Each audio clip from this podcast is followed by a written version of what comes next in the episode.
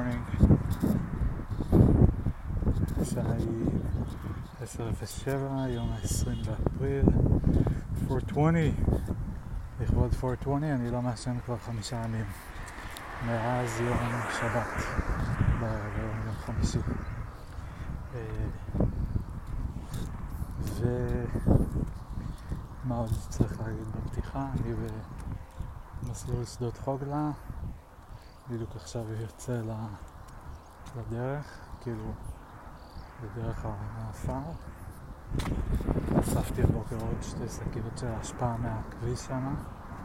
כל פעם אני מוצא, התלבטתי הפעם כי אה, הלכלוך היום היה נראה לי יותר מגעיל, יותר מלוכלך. הרבה מגבונים לחים שאפשר לדמיין אה, מה היה השימוש שלהם. אה, וגם לא הייתי בטוח, הייתה שם שקית, אבל היא נראתה קרועה וכאלה. בסוף היא הייתה בסדר. מילאתי שתי שקיות ואפילו מצאתי עוד אחת שלישית, היו שתיים סגולות כאלה שהגיעו צמודות, כמו בסופר. אז אחת I stashed לפעם הבאה, כי יש פה בתחילת שביל האפר גם עד ההשפעה, אז פעם הבאה אני אעשה פה את האזור הזה. ו... זהו, זה בעיקר מרגיש, אני תוהה כאילו למה, למה זה עוזר, חוץ מקצת לתחושה שלי. זה, זה נחמד, אני חושב. כאילו יש כמה considerations. אחד זה שזה, אה, למה זה עוזר? זה בעיקר עוזר אסתטית, אני חושב.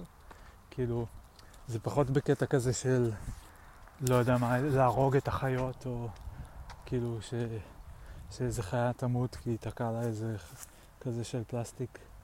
אה, לא נראה לי. אה,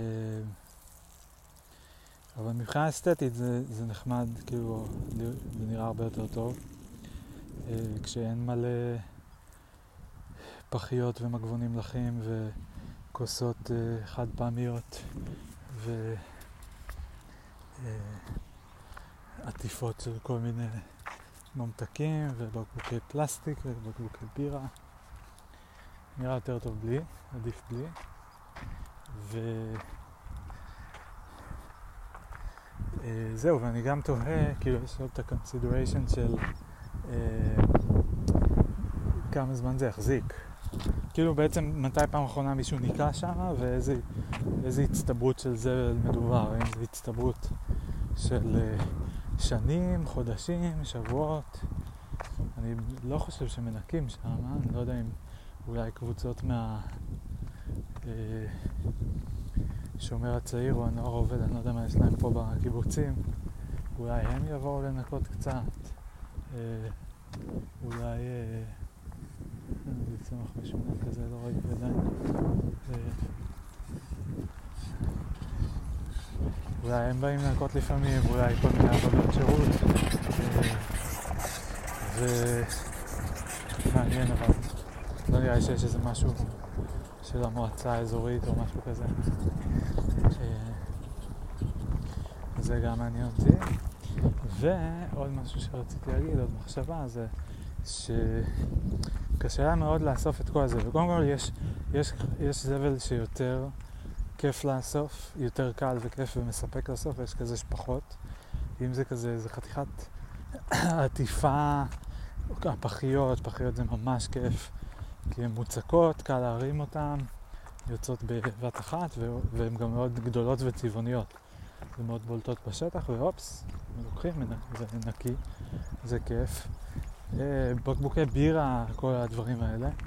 פחות כיף שקיות, פחות כיף כל מיני חלקי אוטו כאלה שהם שחורים ופחות רואים אותם, וגם בדרך כלל יש הרבה מהם, ואי אפשר לקחת את הכל. אה, בכללי יש כל מיני דברים שאי אפשר לקחת. יש דברים אה, גם ביער, רואים את זה. כל הפלסטיקים, נראה לי אמרתי את זה באיזה הקלטה שם גם. יש הפלסטיק של הכוסות החד פעמיות הפלסטיקיות, לא מנייר, שזה מה שאני אוסף פה לרוב, הנייר. אז הפלסטיק אה, ממש אה, מתפוררות כזה לפעמים. וזה מוזר, כי תמיד אומרים שפלסטיק לוקח לו איזה 500 שנה להתקלות, או איזה משהו, איזה מספר מוגזם כזה. אה, וזה מאוד מעצבן, כי באים, מרימים חתיכה, ואז היא פשוט מתפוררת משאר הכוס, ושאר הכוס נשארת, ואז מרימים עוד חתיכה ומתפורר. ויש כאלה שזה ממש כאילו, זה עכשיו עבודת נמלים, כאילו לקחת חתיכה, חתיכה, חתיכה, או כל מיני שברי זכוכית של בקבוקים וכאלה, שזה פשוט, במיוחד אה, כשזה כאילו על האספלט ליד הכביש כזה, לא, לא ב... כאילו האדמה זה לא נשבר, יש שם, רוב האזור שאני מנקה זה כאילו אזור של אדמה כזה, תעלה לצד הכביש. אבל uh, השברים זה בעיקר על האספלט שממש מעבר למעקה ביטחון. Uh, ואז גם את זה מאוד קשה, כאילו אני יכול לשבת שם ולהתחיל לאסוף את זה, אבל אז זה אומר שכל, זה ייקח לי כאילו, לאסוף ערימה אחת, יכול לקחת איזה חמש דקות, ועדיין אני לא בטוח שאני אקח את הכל. אז זה קצת מתסכל, הדברים שקשה לתפוס אותם.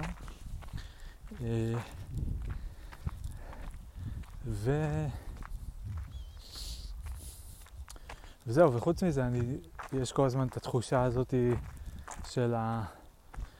אה, וואי, אני עושה משהו טוב, כל הכבוד לי, כל מיני כאלה, מה חושבים כל האנשים שעוברים במכוניות. מצד אחד איזה גאווה כזאת, מצד שני קצת מבוכה. עצר לידי איזה מיניבוס, כאילו לא לידי, עצר בתחנת אוטובוס, איפה שניקיתי היה ממש קרוב לתחנת אוטובוס, אז עצר שם מיניבוס, וזה קצת התפדחתי, כי אני לא באיזה מסגרת ש... אה, אה, לא יודע, יום ההתנדבות או לא יודע מה, זה כאילו על דעת עצמי, ואז זה הופך אותי כאילו לעוד יותר אה, צדיק כזה, וזה מביך לצאת צדיק. כי במיוחד גם אני, כאילו, טוב, זה גם מצחיק לעשות מזה כזה עניין, כי זה לא ש... אה, כאילו, אני יוצא צדיק בדבר הזה, גם אפשר לחשוב, כאילו, אני יוצא לטיול שעתיים, בסדר, השקעתי רבע שעה ב... לאסוף שם את הזבל, אני גם נהנה מזה, תוך כדי מקשיב לפודקאסט. אה,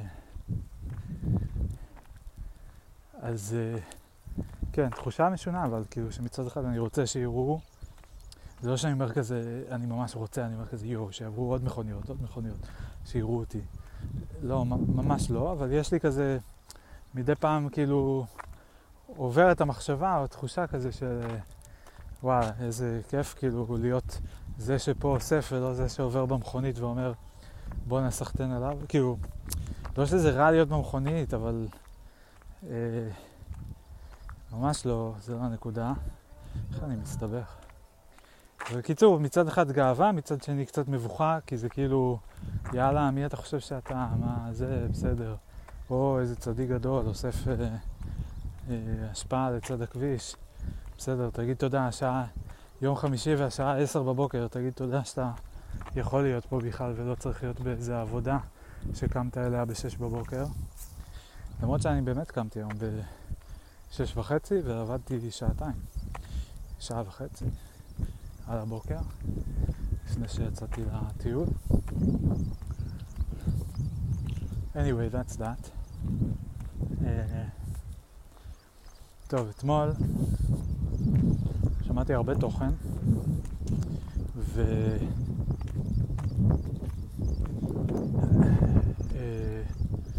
הרבה תוכן מעניין, אה, כמה פודקאסטים, האמת. בדיוק דיברתי על זה שאין לי מה לשמוע, ואז אופס, כאילו מצאתי. היה ברור שזה יקרה לי מהר. אה, שמעתי גם ספר על המלדיבים שהורדתי לפני שטסנו. ספר קצר כזה לתיירים, כאילו. אה, קיוויתי שזה ייתן לי... ניסיתי קצת ללמוד על המקום לפני שאנחנו באים. קיוויתי שזה יעשיר לי קצת. זה גם קצת עורר לי, עורר בי עניין בכל הגיאולוגיה של המקום, האטולים וזה. אז טיפה למצאתי וטיפה לחקרתי. אה, לא הצלחתי להבין עד הסוף איך, איך, למה נוצר הטול. הבנתי שיש כל מיני תיאוריות, מסתבר שדרווין, לפני שהוא התפרסם על האבולוציה, הוא היה מפורסם בתור גיאולוג שפרסם איזה תיאוריה על הטולים, והתיאוריה שלו היא זו שהיא החזיקה הרבה זמן, עד שהגיעה עוד איזה תיאוריה של מישהו אחר. לא בדיוק הבנתי את ההבדלים, בגדול הר געש, כאילו נוצר כזה הר געש אה, תת-מימי באוקיינוס, שמה זה הר געש? זה כאילו כמו איזה חדשקון במעטפת של כדור הארץ, בקראסט, אה, חור כזה קטן שהלאווה מתפרצת ממנו כתוצאה מהתנועות התת, אה, כאילו מתחת לשכבה שזה, של הקראסט, כאילו יש את הלאווה, נכון, יש את ה-inner mental, outer mental, לא זוכר איזה עוד שכבות יש שם. קיצר, נוצר חור, מתחיל, הלאווה נשפכת לתוך המים, מיד מתקררת והופכת לאבן, ואם זה קורה, ואם החור לא נסתם, כי יש מספיק לחץ מלמטה, אז זה פשוט נבנה, כאילו מצטבר כזה. ואז יש עוד שכבה ועוד שכבה ועוד שכבה, והחור הולך ועולה למעלה. עד שהוא מגיע לפני השטח, אה, וככה נוצרים איים. ככה נראה לי נוצרו איי סיישל למשל, אה, איים בפיליפינים, כל האיים שרואים בהישרדות. אני לא, אני לא בטוח במאה אחוז, אבל נראה לי שהכל זה נוצר מ... אה, געש. כאילו בתיאוריה זה יכול להיות גם לוחות טקטוניים שיצרו איזשהו רכס, שכמו רכס ההימאליה או האלפים וזה, ופשוט רק חלקים מהרכס הם מעל מפלס המים, ולכן זה נראה לנו כמו איים ולא כמו אי אחד גדול עם הרים. אה, זה גם יכול להיות בתיאוריה, אבל נדמה לי שזה לא הקטע הזה, זה יותר הקטע של הוולקנוס. נראה לי שגם, כאילו, יש קורלציה בין איפה שיש התפרצויות הרי געש לאיפה שיש מפגש של לוחות טקטונים. אני לא בטוח בזה גם. כאילו, נראה לי שנגיד סיישל הם... האם הם כאילו כנראה צריכים להיות על הגבול של הלוח הטקטוני של אה, אפריקה. והמלדיבים אולי על זה של הודו, הודו אסיה, כאילו. לא מאה אחוז בטוח לגבי זה. וזהו, ולא לגמרי ברור לי, ואז השאלה היא במלדיבים, למה, יש הבדל מאוד משמעותי בין המלדיבים לסיישל, וזה שבסיישל יש האיים הם מין הרים קטנים כאלה, גבעות, כמו גבעות באמצע המים. אה, ומכוסים בירוק וכולי וזה. במלדיבים כל האיים הם שלוחים לגמרי. אין שם גבעה. הגובה הכי גבוה, שמעתי את זה באחד הפודקאסטים נראה לי, או קראתי, אה, ההר הכי גבוה במלדיבים הוא בגובה שני מטר, משהו כזה. ו... אה, מצחיק, יש פה איזה טרקטור ש... עשה פה עבודה על האדמה ומלא מלא ענפות וכל מיני ציפורים אחרים שהולכות אה, אחריו. מעניין מה, מה הטעם שלהם ללכת דווקא אחריו, כבר הפך לכם את כל האדמה, כאילו כל השדה כבר הפוך. אה, מה שלכם לחפש דווקא ליד הטרקטור עצמו. זה לא איזה אה, סירת דגים או משהו כזה.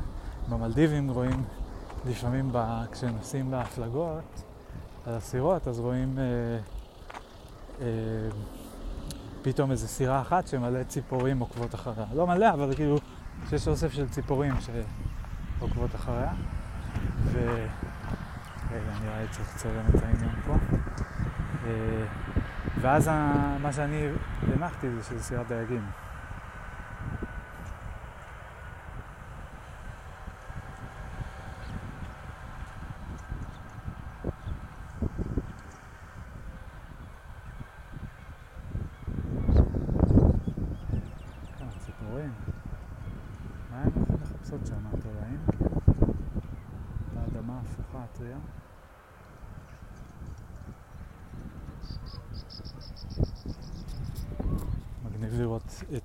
כזה אוסף של ציפורים, גם בצבעים שונים, כזה הענפות הלבנות, ולא יודע מה זה הציפורים השחורות פה, ש...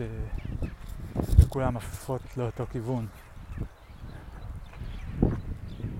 שחמד. ויש פה גם עוד ציפור יותר קטנה, שקצת נראית כמו מיינה, אבל זה לא מיינה. יש לה לבן כזה על הכנפיים. ומה היא נותן לבן? כן, משום מה הן אוהבות לבוא אליו איפה שהוא עבר עם הטרקטור. כנראה שהסיכוי הכי טוב למצוא אה, תולעים שם.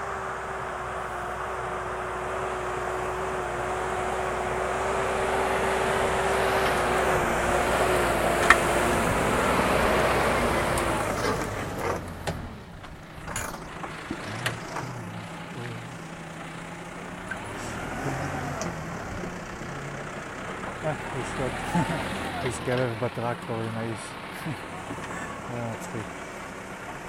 הוא הגיע לסוף הפס, ואז הוא מרים, הוא גורר מאחוריו מין איזה משהו שנראה כמו כזה משהו מסולסל כזה, שאותו הוא דוחף לתוך האדמה וזה מה שהופך את האדמה. וזה מצחיק שהכלב איתו שם, הכלב הזה הסתכל עליי כזה, מה קורה אחי?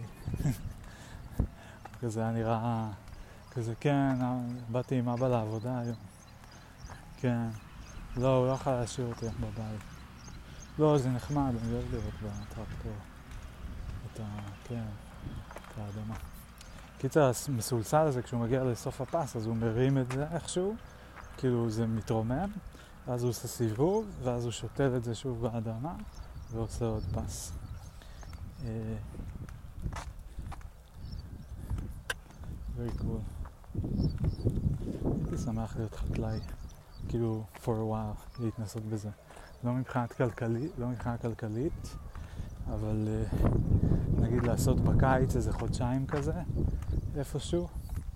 Uh, לקום ממש מוקדם בבוקר, להיות כל היום בחוץ, בשמש, לעבוד עם כלים כבדים, זה גם נראה לי ממש מגניב. אין לי רישיון, אבל זה יכול להיות מגניב. כן, נראה לי אחלה, אחלה schedule. בכל אופן, אז במלדיבים, כן, אז הטולים, אז הם שטוחים לגמרי. הם לגמרי, אה, טוב, לא, הם לא לגמרי חול, זה לא נכון להגיד. טוב, אני לא יודע אם הם מביאים מלשם את האדמה, לא יודע. אה, כאילו זה לא שנגיד נגיד, כאילו יש שם דשא ויש עצים ויש כל מיני דברים כאלה. יש גם עצים שגדלים בחול, אבל בקיצור, יש שם אדמה ויש שם, הכניסה לחדר שלנו היא לא הייתה רק חול, יש הרבה חול ב... ממש בסמוך לים, אבל לא הכל זה חול, אבל אני באמת לא יודע אם הם הביאו לשם משהו או ש... איך זה עובד. ובכל אופן, מעבר לזה ש... שזה שטוח, יש את הצורה הזאת של ה... כשמסתכלים מלמעלה, המדהימים זה נראה כמו מלא חישוקים כאלה. כמו מלא אה, אה, פצעונים כאלה של חצ'קונים, או כזה, כאילו עיגול, עיגול, עיגול, עיגול. ולכל אי יש מין לגונה כזאתי. ובקיצור, ההסבר הוא שהיה פעם אה, גבעה, הייתה פעם גבעה כמו בסיישל, אבל מאיזושהי סיבה היא נשחקה, ולא ברור למה זה קרה בכל האיים במלדיבים ובאף אחד מהאיים בסיישל, או ברוב המוחלט, בכל האיים במלדיבים לדעתי אין אף אי במלדיבים שהוא נראה כמו אי בסיישל. אה, ואני לא יודע אם יש בסיישל איזשהו אי שנראה כמו במלדיבים, אבל מהמטוס לא ראיתי בכל אופן. טסנו בחזור דרך סיישל, אז הייתה אפשרות גם להשוות. אה, אז בקיצור, מאיזושהי סיבה הגבעה נשחקה, וכאילו הפכה להיות שטוחה שטוחה, והסיבה שיש לגונה כזאת מסביב זה בגלל שכבר נוצר קורל ריף, איפה שהיה הקו מים, כאילו המפגש בין המים ליבשה. אה, ואז בעצם ההסבר שאני שמעתי, ששוב, זה doesn't completely make sense to me, זה שהקורל ריף מתקשה, ואז הוא לא נשחק, הוא נשאר, והחול והאדמה ש, של מרכז האי כאילו לאט לאט שוקעים חזרה, ואז נוצר מצב שהקורל ריף הוא חישוק חיצוני כזה, באמצע יש את האי השקוע שהוא נשאר שטוח. לא יודע למה שהוא לא ישקע עוד 100 מטר לתוך המים, לא הבנתי. אה, למה הוא עוצר דווקא בדיוק בקו המים, בגלל הרוח הוא שוקע, לא יודע. וביניהם יש את הלגונה. אז זה כמו כאילו אה, עיגול של אי מוקף בעיגול מלא, כאילו מוקף בעיגול ריק חישוק של הלגונה וביניהם מים. אה, זהו, זה ההסבר שהצלחתי לשמוע, שהצלחתי למצוא. אה, ו... זהו, אז כל זה כדי להגיד שכל זה בעקבות זה שאמרתי שאתמול שמעתי את הספר הזה של השעה ורבע של המלדיבים באיחור, קיוויתי ללמוד ממנו עוד איזה משהו, זה היה בעיקר טיפים לתיירים, כזה תכירו, מדינה מוסלמית, אז אסור להסתובב בביקיני בחלק מהחופים, ולא להביא אלכוהול, ופה אה, המחירים הם ככה, פה המחירים ככה.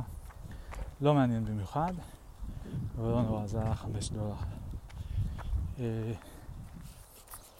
סיימתי את הספר של אלן ווטס, הורדתי לעצמי עוד שניים, עוד לא התחלתי אותם. כאילו עוד שניים שכבר בספרייה שלי, לא קניתי חדשים. אמ,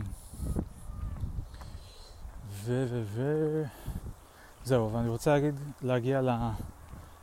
כאילו, נושא העיקרי שאני רוצה לדבר עליו ב... בהקשר של האזנות.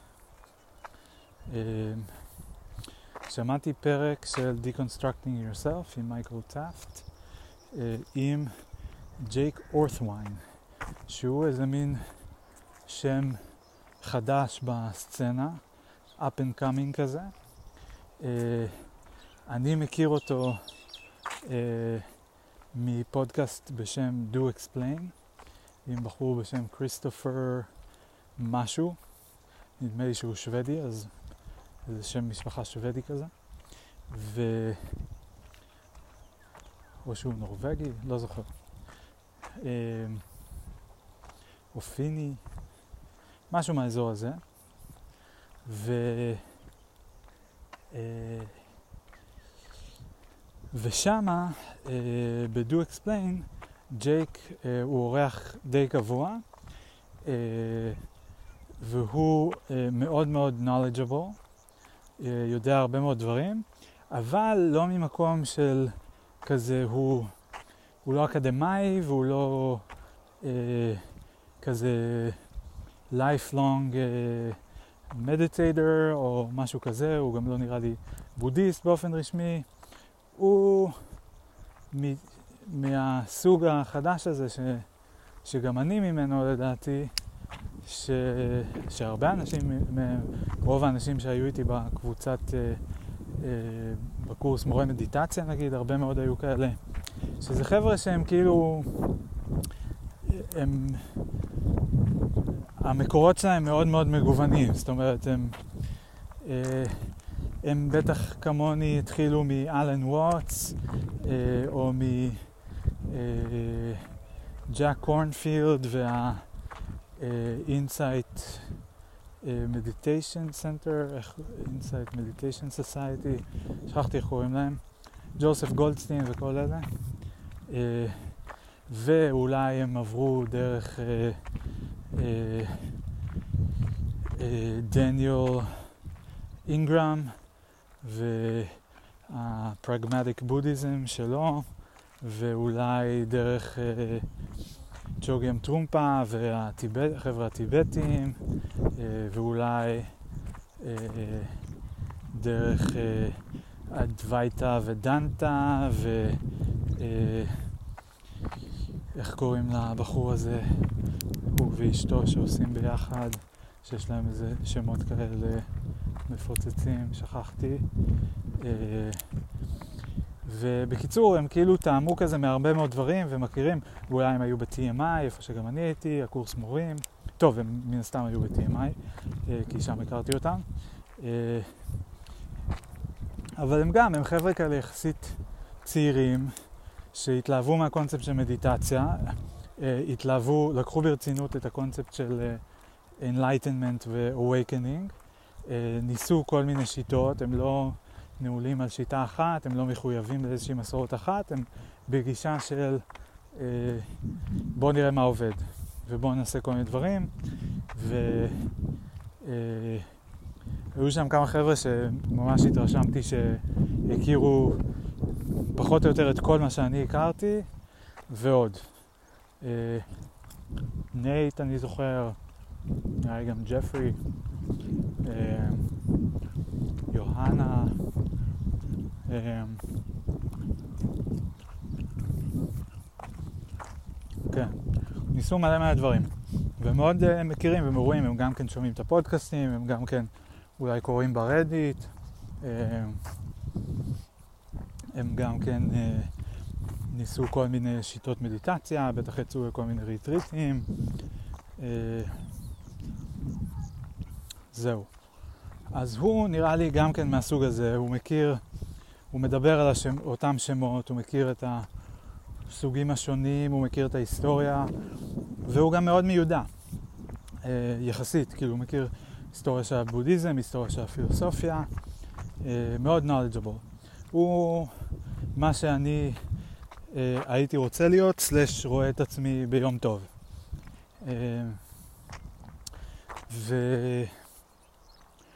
ובפודקאסט של Do Explain, כריסטופר מנהל איתו שיחות, כשכריסטופר הוא בדרך כלל בפוזיציה של שואל וג'ייק הוא מסביר. ג'ייק תמיד, אבל הוא לא מורה, אין לו שיטה משל עצמו, הוא מסביר את הדברים של אנשים אחרים. אה, ובין היתר, מה שמאוד נחמד זה שיש להם אה, סדרה שנקראת The Chapman Series על אה, יקירי, דייוויד צ'פמן. הגאון, כנראה גאון, כנראה גאון הלא מוסבר, לא לגמרי מובן, ש, ש, שכאילו נראה שהוא מעל ומעבר להכל, אבל לא ברור מה הוא רוצה או מה, מה בעצם יש לו להגיד או לתרום. אה, ואני לפרקים חשבתי שכאילו הוא יהיה זה שיביא את הבשורה. הוא גם מישהו שהוא כזה מאוד ביקורתי אה, כלפי ה... current state of affairs ב-Western Buddhism אה, ומאוד כזה לא סופר אותם בקיצור כאילו והוא לא, הוא חושב שזה שטויות כאילו שמה שנשאר מזה זה כזה אה, נראה לי שהוא קורא לזה be nice Buddhism או לא זוכר איך הוא קורא לזה בדיוק אבל זה מין כזה כל מה שנשאר כאילו הייתה מסורת מפוארת שהביאו מהמזרח למערב עשו לה התאמות וכל מה שנשאר זה כזה, תהיו נחמדים לאנשים אחרים, compassion. אה, זה חלק מהביקורת שלו, אני כמובן אה, מסכם ומרדד וגם כאילו זה מזמן לא קראתי את הביקורת, זה כבר קצת outdated. אבל בכל מקרה זה היה מאוד מעניין, זה היה מאוד מעניין לשמוע את, קודם כל שהם, שצ'פמן בכלל על הרדאר שלהם, כי הוא כאילו הוא בחוגים האלה והוא קשור, ואשתו, הוא ואשתו אה, היו ב-Aro Ter, שזה מסורת אה, טיבטית שהיא non-monastic, זאת אומרת לא לנזירים, אלא לאנשים שחיים אורח חיים רגיל, במרכאות, אה, משפחתי, נגיד ככה, עם קריירה ומשפחה וזה. ו, אה, ויש להם... אה, מרכז באנגליה, אה, יש שם את אה, נגפה רינפוצ'ה, שכחתי איך קוראים לו, ואת קנדרו דצ'ן, אשתו, וגם באיזשהו שלב הייתי בטוח שהם יהיו הישועה שלי. הגעתי אליהם דרך דיוויד. דיוויד כבר לא שם הרבה זמן, נראה לי 30 שנה, 20 שנה. אבל כאילו הוא כתב כמה בלוגים שמדברים עליהם ומפנים אנשים אליהם וזה. אה, ואשתו, זוגתו, שמבקשת שיתייחסו אליה they ולא she, אה, או לפחות היא ביקשה את זה for a while, קוראים לה רינזין, אה, רינזין, רינ, רינזין, משהו, או לחילופין, ברח לי השם שלה. אה, והיא הקימה לא מזמן, לפני איזה שנה ומשהו, לא, יותר, שנתיים אולי. אה, היא גם הקימה איזה פרויקט כזה שנקרא Evolving Ground. נראה לי עשיתי עליו איזה פרק שהתעצבנתי קצת, שזה היה נשמע לי מה זה שטויות, כאילו, זה פשוט האנשים שגם פעם הכי תפסתי מהם, כי אמרתי כזה, בוא'נה, הם היו ב-ROTR, זה כאילו הכי הארדקור שיש במערב, הכי כזה אותנטי שיש במערב, לא יודע אפילו איך לקרוא לזה.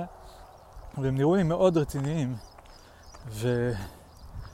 ואז ראיתי איזה סמינר או איזה כאילו משהו שהם עשו, וזה היה נשמע מאוד סתמי.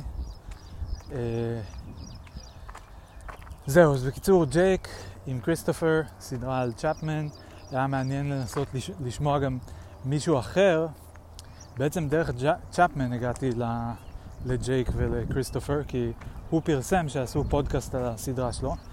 הבעיה עם צ'פמן הכי גדולה זה שהוא כבר עשר שנים ומעלה כותב כל מיני Web Books, הוא קורא לזה, שזה בגדול בלוגים, אבל בלוגים כאילו עם מבנה אה, מסודר וכאילו עם מין תוכן עניינים שהוא גם כבר בנה אותו מראש אה, והוא כאילו רק צריך למלא אותו. הבעיה היא שהוא לוקח איזה 10-15 שנה לעשות את זה והוא, לפי העדויות שלו, הוא עוד לא בחצי הדרך אפילו אה, וגם הוא מודע לאבסורד קצת של הדבר הזה ושעדיין לא ברור מה הוא אומר, כאילו זה כזה מין הכנה נורא נורא נורא נורא נורא ארוכה ללא ברור מה, כאילו, ולמה אי אפשר להגיד את זה יותר קצר.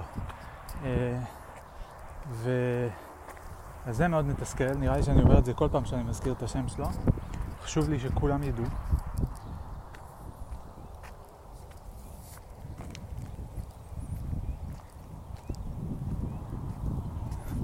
הכבשים. תראו היפה היום. היום הרבה יותר קריר מאתמול. לקחתי אפילו סוואטשרט בבוקר, אבל אז זה היה די מהר, כאילו בשמש די חם. הורדתי אותו. זרקתי אותו לפעם, סתם.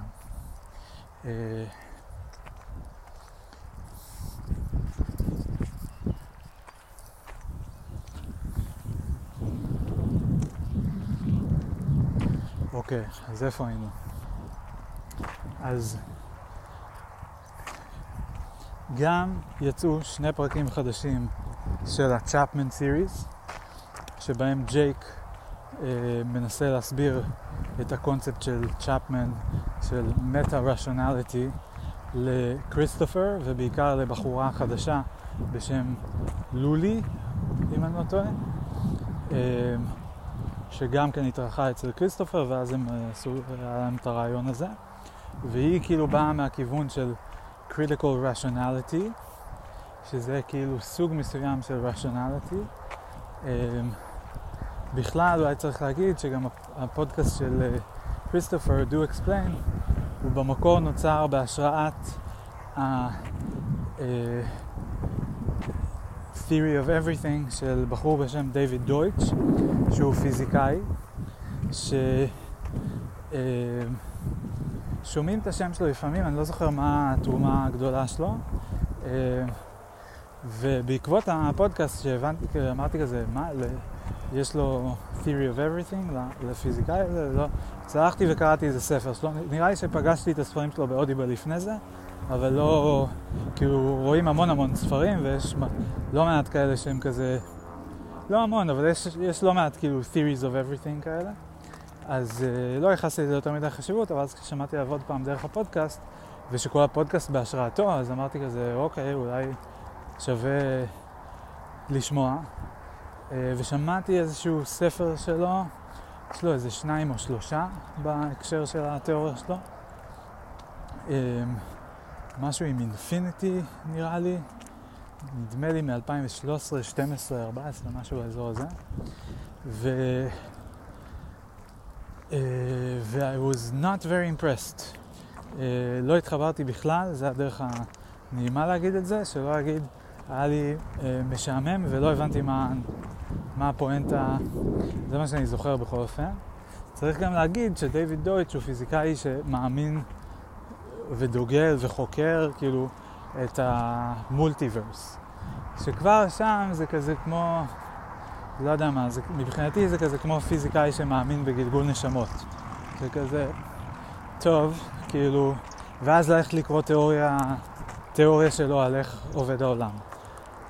אוקיי, כאילו, לא... קשה לי מאוד לראות איך אני אצליח להתחבר לזה, אם זו המסקנה שהגעת אליה. אה, אז בקיצור, very unimpressed. שמעתי גם כמה פרקים בפודקאסט, נדמה לי, ניסיתי כאילו להבין מה כריסטופר כאילו כל כך התלהב מהתיאוריה של דיוויד דויטש. אה, לא לגמרי הצלחתי, אולי אני מתישהו אעשה עוד איזה סיור ואנסה להבין. אה, ו...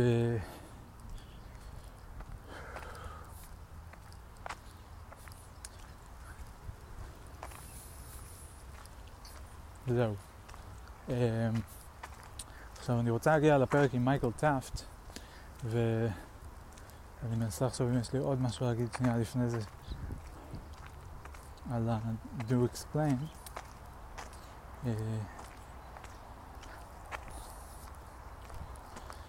דיוויד דוריץ' וזה. כן, טוב, בסדר. שמעתי גם את שני הפרקים החדשים של do explain, אני אדבר עליהם אחרי זה. עוד לא סיימתי את השני, אני גם רוצה לשמוע את זה עוד פעם, אבל... אה, אולי אני דווקא אתחיל איתם בעצם.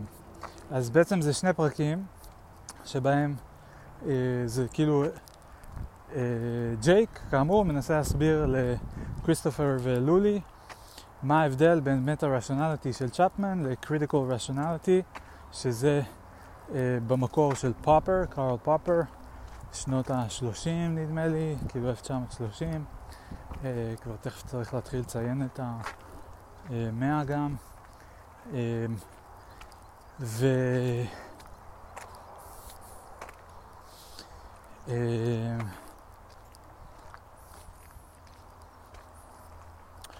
ולא ברור לי אם דיוויד דויטס, אני חשבתי שקריטיקל רשיונליטי זה גם הגישה של uh, less wrong, הקהילה של אליעזר יודקובסקי, אבל uh, שאלתי את צ'אט GPT והוא אומר שכאילו הם כנראה דוגלים במשהו דומה, אבל הם לא המקור לזה, ולא ברור שהם גם חורטים את זה על דגלם בדיוק. אה, ו...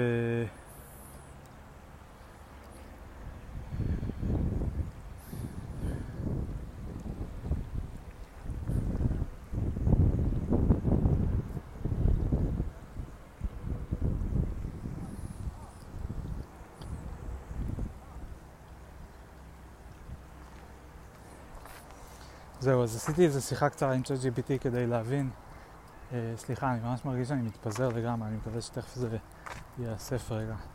אה, כדי להבין מה ההבדל בין מטה-רשיונליטי לקריטיקל רשיונליטי, לא הצלחתי להבין, אה, לא לגמרי. הוא הסביר בערך, אני יכול לנסות לחפור איתו עוד על זה. זה היה מגניב שהוא בכלל היה מודע למי זה דיוויד צ'פמן. אני לא במאה אחוז בטוח, אבל נראה לי שאולי שאלתי אותו כבר בעבר על דיוויד צ'פמן והוא אמר שלא, את גרסה שלוש וחצי, או גרסה ארבע כן יודעת, למרות שלהבנתי הם שניהם רק כאילו אמורים להיות רק עד אוקטובר 21 מבחינת הידע שאימנו אותם עליהם. אה, וההבדל הוא רק בלוגיקה, כאילו משהו כזה, אבל בכל אופן, עכשיו הוא ידע מי זה והוא ידע להסביר על מטה-רשיונליטי, אבל ההסבר לא היה מספק. גם הפרקים עצמם היו אה, לא מספקים, לא הבנתי כלום. הם צוללים שם מאוד מאוד עמוק לכל מיני ניואנסים, ולא בגלל שהם כאילו כולם שם ברמה מאוד גבוהה, דווקא לולי הזאת שהיא לומדת באוקספורד, או עובדת באוקספורד, או משהו כזה, שבהתחלה אמרתי, או, אוקיי, בחורה רצינית. אז אה, היא ממש, כאילו נראה שהיא פשוט פחות מכירה את הקונספטים, והיא היא לא קראה בעצמה, היא כאילו בתחילת הפרק אומרת שהיא ממש עפה על צ'פמן, אבל היא לא הבינה כלום ממה, היא לא הבינה את הפואנטה שלו, כזה כמו כולם.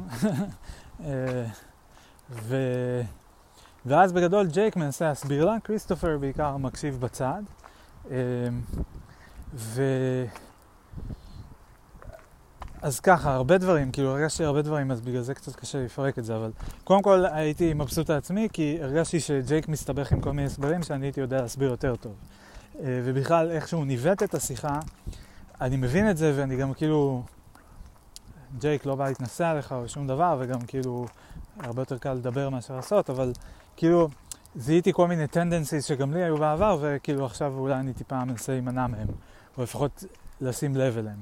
למשל, להיכנס להסברים מאוד מאוד מאוד ארוכים על כל ההיסטוריה של הפילוסופיה, מוויטקינשטיין והיידגר ואחורה לדקארט ולאריסטו ולאפלטון וכל מיני כאלה, כשבעצם כאילו יש איזו נקודה שפשוט הוא רוצה להגיד אה,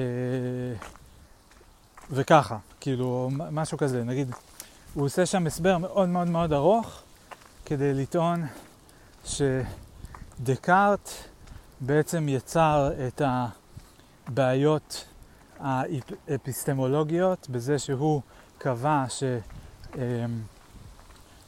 שיש איזשהו Transcendental Self, ככה הוא קורא לזה, שהוא נפרד מהעולם.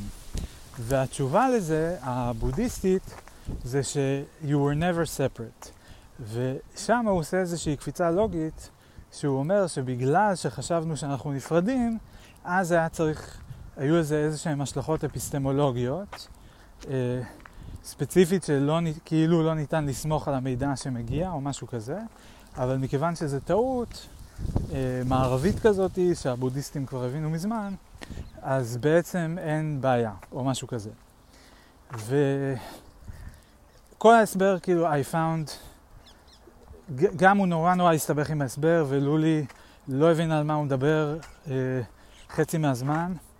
אמ, והוא נכנס איתה שם לכל מיני פינות, וכאילו, גם ההשוואה בין ה-critical rationalism וה-meta-rationality, כאילו רגע, הוא עונה לה, כאילו, הם רגע מדברים את הדעות של עצמם, ורגע אומרים, רגע, מה אה, מישהו שהוא מאמין ב-critical rationality אה, יסכים, יגיד או יסכים לקבל, וזה כאילו מאוד מסתבך שם. אמ,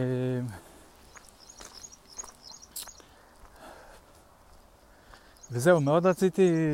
כאילו לעשות לזה איזשהו ניתוח יותר מעמיק גם לפרק עם מייקל, אה, של מייקל טאפט. אה, אז עשיתי איזה טרנסקריפשן, אבל לא משנה, נגמר לי החשבון, ואז יכולתי לעשות רק חצי. אולי כאילו המחשבה הייתה שאולי אני אה, אקרא את התמליל של הפרק, ואעשה מזה פרק פודקאסט. Uh, אני לא יודע אם יש דרך יותר טובה, כי אחרת זה מאוד קשה להגיב לפודקאסט, כי אני צריך לשמוע, ואז לעצור ולדבר. לשמוע, לעצור ולדבר. אני צריך כל פעם לעצור את ההקלטה, אחרת יהיו מלא קטעי שקט. אז בקיצור, אולי אני אעשה איזה משהו כזה. Uh, עכשיו אני קצת מתבאס, כי שמעתי הבוקר את מייקל טאפט עוד פעם, כדי שיהיה לי פרש בראש, כדי שאני אוכל לדבר על זה בהקלטה. אבל בינתיים כבר עברה שעה כמעט, אה, ואני מדבר בעיקר על הפודקאסט השני, שגם אותו אני לא זוכר לגמרי, אבל בסדר, נמשיך לחפור בזה, נראה מה אני מצליח להוציא לזקק. אה, כן, אז בקיצור, א', במסגרת המדידות אה, אגו שלי, אז, וההשוואות לג'ייק, ו... לראות האם יש שם מישהו שיש לו איזושהי תיאוריה יותר, טוב מ, יותר טובה משלי, או יכולת להסביר את זה בצורה יותר טובה ממני, ולא מצאתי. אה, לא, כאילו, יצאתי מבסוט, בקיצור, כי אני כזה, אה, גם אתה מסתבך לאללה, אה, גם אתה לא מצליח להסביר את זה, ואתה לא מצליח להסביר את הפואנטה, וכל מיני כאלה. אז זה היה נחמד, כאילו, זה פשוט גרם לי להרגיש אה, פחות טמבל, נגיד, יותר מאשר איזה גאון, פשוט פחות אה, טמבל. אה, בקטע של אה, כזה, אני חושב שאני מבין איזה משהו ואני לא מצליח להסביר אותו אפילו.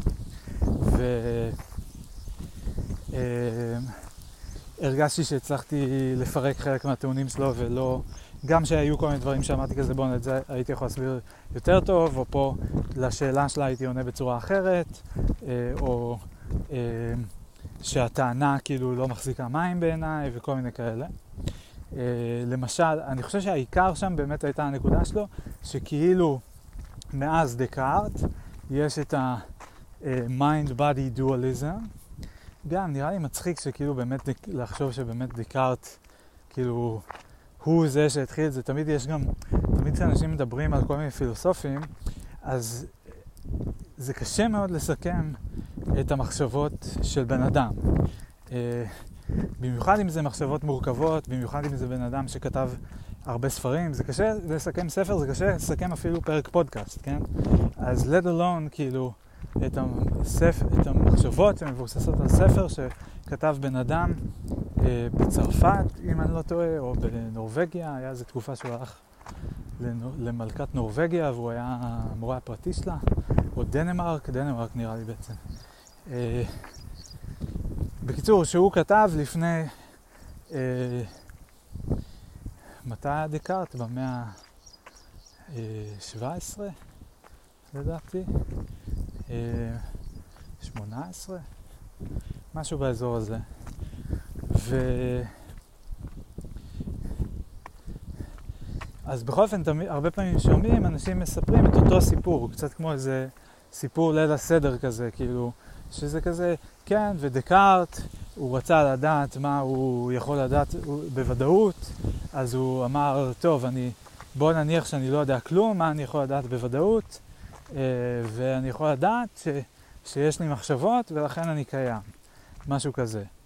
ו, אה, ובכך הוא יצר את הדואליות בזה שהוא אמר יש לי מחשבות, כאילו יש איזו ישות שיש לה את המחשבות, שהיא נפרדת מהמחשבות, וגם הוא יצר את ההפרדה בין גוף ונפש.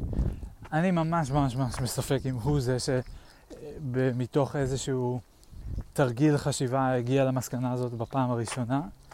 אה, שהוא הראשון שאמר כזה, אוקיי, יש את הגוף ויש איזה משהו נפרד שהוא הנפש. לא, לא הגיוני גם, כי היה גם גלגול נשמות עוד הרבה הרבה לפני זה בבודהיזם וכולי, כאילו, אה, אצל המצרים נראה לי, בהרבה דתות יש את הקונספט הזה. אז לא, אני לא לגמרי מבין מה בדיוק הייתה התרומה שלו, אבל זו התרומה שמיוחסת אליו, זה אולי הנקודה שלי. אז הוא התבסס על התרומה שמיוחסת אליו, וגם הוא התבסס על נרטיב כזה שיצא לי לשמוע אותו כבר כמה פעמים, שבאמת דקארט יצר כאילו את הבעיה הזאת אה, של אה, ה-mind body problem, וכאילו עבד על כולנו המערבים עד שהגיעו החבר'ה אה, מהמזרח להגיד לנו, הפה, התבלבלתם, בזה שהוא גרם לנו לחשוב שאנחנו איזושהי ישות שהיא נפרדת מה, מהגוף ונפרדת מהעולם ומשהו כזה. בקיצור, פעם זה היה משכנע, היום זה ממש ממש לא, לא משכנע אותי. אה, ו... בא להגיד איזה עוד משפט. כאילו, אני אומר כזה, גם מה הייתה החוויה של מישהו ב...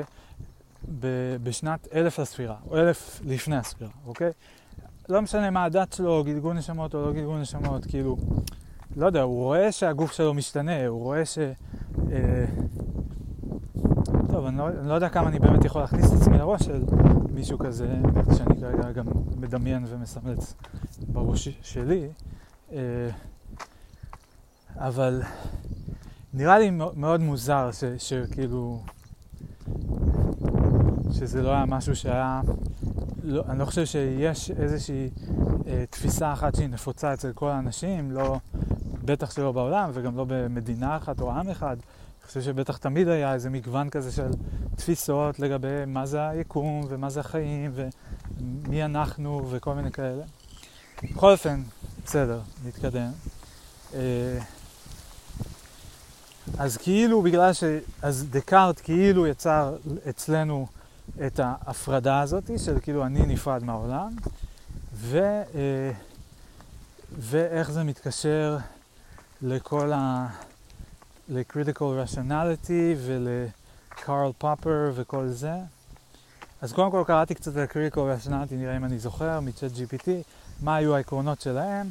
אז uh, falsification uh, לעומת justification, זה כאילו הקטע הזה שאפשר למצוא מלא מלא עדויות לתיאוריה, אבל אי אפשר להוכיח אותה כנכונה בצורה אבסולוטית, uh, ומספיק שנמצא עדות אחת שנוגדת את התיאוריה, וזה כבר מבטל את התיאוריה. Uh, איזה עוד דברים היו שם? אני לא זוכר. זה תמיד כאילו כשאני קורא על כל מיני סוגים של לוגיקות ו-rationalities וכל זה, זה הכל נשמע אותו דבר. והכל נשמע די טריוויאלי, זה כזה מין, כאילו... זה אולי, ה... נראה לי אמרתי את זה השבוע כבר, שזה אולי הקטע של פילוסופיה, שזה כאילו להסביר דברים מובנים מאליהם, אה, אבל כאילו לתת להם ביסוס, אה, אה, כאילו לשים אותם על יסודות אה, מבוססים יותר. כאילו שזה לא יהיה רק כזה, כן, ברור, כאילו אני יכול ללכת מפה לשם, כן, ברור, מה זאת אומרת, הנה אני הולך. אבל אז כזה, רגע, איך אתה הולך? מי, מי זה אתה? מה מניע את הרגליים שלך? וכאילו, הופה, פילוסופיה, מדע, אנטומיה, אה, חקר מוח, טה-טה-טה, כן? אה, אז בכל אופן, כאילו איכשהו דקארט יצר איזושהי הפרדה, אה, גרם לנו לחשוב שיש איזושהי הפרדה. אה, critical rationality אומר משהו על... אה, אין לי את זה עדיין, אולי אני אשמע את זה עוד פעם. טוב, זה בסדר, אני מנסה. זה, הנה, נותן לי איזשהו שיקוף של מה הצלחתי לספוג מהפרק, מהפרקים. נשמע את זה היום עוד פעם, ואז אולי מחר אני אוכל להשלים קצת פרטים. אמ, אני גם תוהה אם אני יכול לפתוח נגיד את צ'אט GPT מפה ולקרוא את השיחה איתו. אין סיבה שלא. רק השאלה אם אני צריך לעשות עכשיו מלא לוגינים וכאלה.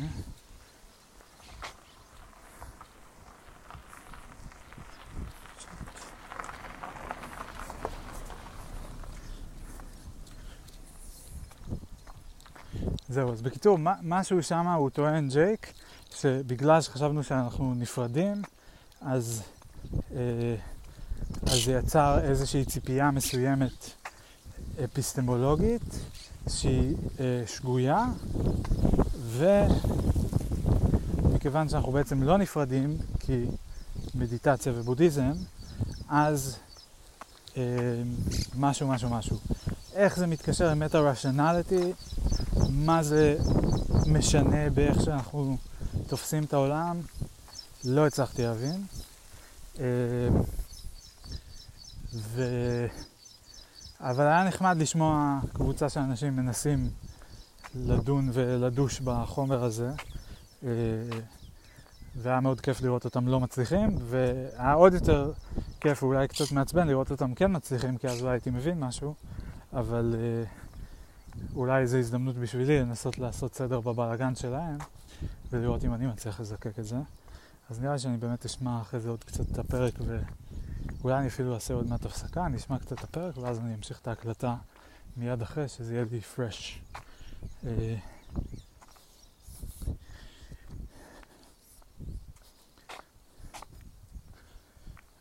אוקיי, עשיתי לוגין לצ'אט GPT, תביא לי את זה, שיחה הזו.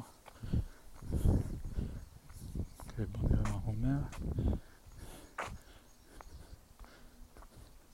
What is critical rationalism? Critical rationalism is an epistemological and philosophical approach to understanding and evaluating knowledge.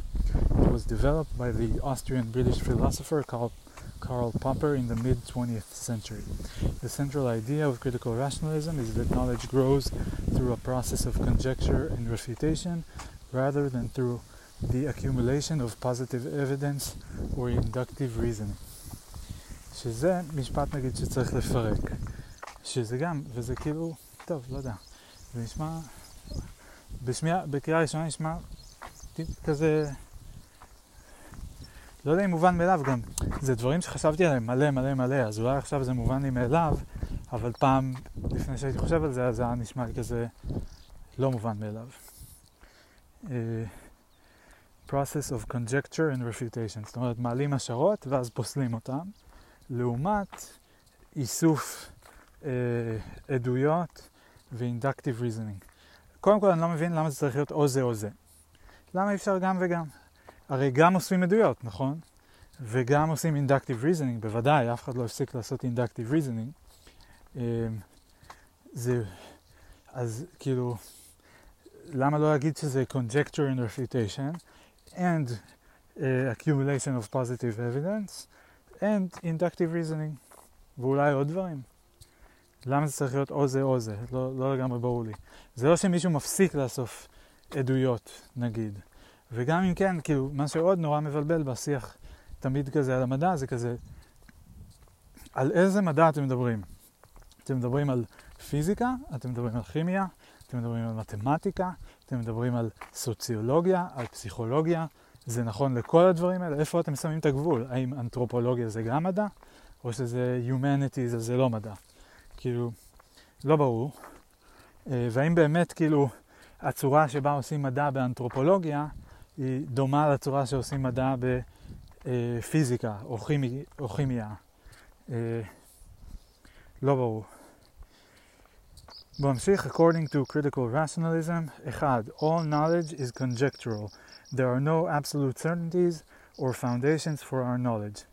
זה סבבה. על זה אני חופר כל השבוע, שאין foundations, אין קרקע, אין רצפה, תמיד יש עוד הנחת יסוד אה, שמסתתרת. אה,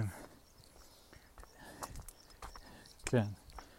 אין absolute ground, אין fundamental uh, uh, particle, uh, אין. לא הגיוני שיש ולא הגיוני שאין, אבל בכל מקרה כרגע עוד לא מצאנו אחד. Okay, instead we should view our understanding of the world as a series of tentative theories and hypotheses that are subject to continuous improvement and revision. סבבה, כאילו, מה זה אומר? שכאילו כל התיאוריות עדיין תמיד יכולות, תמיד אפשר פתאום לגלות שתיאוריה מסוימת שעבדה היא לא עובדת יותר. גם זה היה משהו שהם הסתבכו איתו נורא ב, אה, בהקלטה, גם עם הקטע של כזה, רגע, אבל אז איך זה שתיאוריה שעבדה פעם היא מתגלה כתיאוריה לא נכונה. אבל היא עבדה, מה זה אומר? אבל גם זה נראה לי כאילו, מה יש כל כך להסתבך? אוקיי, פעם חשבו שכדור הארץ זה פשוט מודלים שונים, ויכולים להיות מודלים שנותנים את אותן תוצאות באזור מסוים של, אה, מרחב מסוים של, אה, עבור מרחב מסוים של משתנים, וכשמרחיבים את המרחב ובודקים באזורים אחרים, עם משתנים אחרים, אז מגלים שהם נותנים תוצאות שונות, ואז צריך לבחור מי הנכונה. ואז מסתבר שאחת מהן היא לא הייתה נכונה. אבל היא עדיין עבדה בסדר באזור שבו היא נתנה את אותן תשובות כמו זו שהיא עכשיו נחשבת לנכונה, נכונה יותר. פעם חשבו שכדור הארץ הוא מרכז היקום, וזה לא, הם, הם עדיין עשו חישובים די טובים כדי לצפות את התנועה של הכוכבים בשמיים. כל פעם הם פשוט היו מסתבכים עם איזה כוכב אחד שלא מתנהג לפי החישובים שלהם, והוא אמור ללכת שמאלה והוא הולך ימינה או משהו כזה, ועד שבא קופרניקוס ואמר, תקשיבו, אם נגיד שהשמש, שזה בעצם לא משנה אם כדור הארץ הוא מרכז היקום או לא, הנקודה הייתה אם הוא, השמש מסתובבת סביבו או שהוא סביבה. אז אם נגיד שכדור הארץ מסתובב סביב השמש, והוא גם מסתובב סביב עצמו, סביב הציר של עצמו, ולכן הכוכבים זזים בשמיים, אה, אז תראו שאפשר לעשות מודל שהוא הרבה יותר מדויק.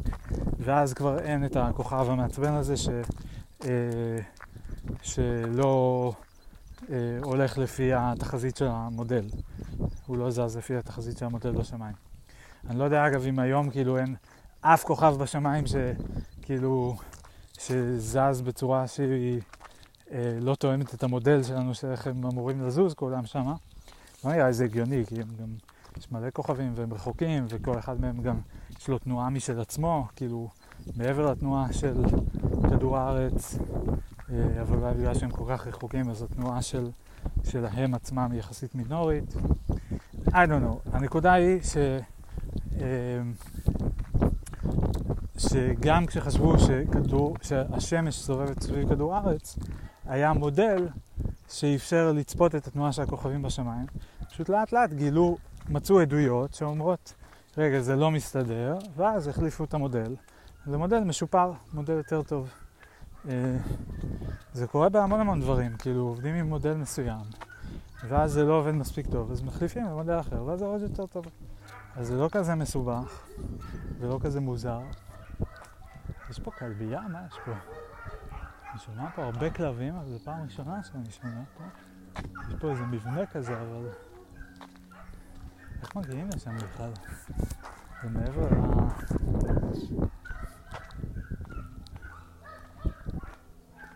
מה זה? זה מעבר לנחל. אני לא איך מגיעים לשם.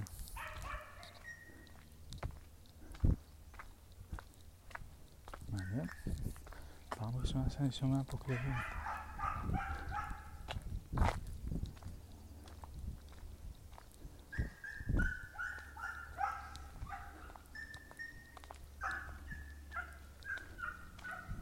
יש פה אוטו ויש פה גם איזה איש או אנשים. זר.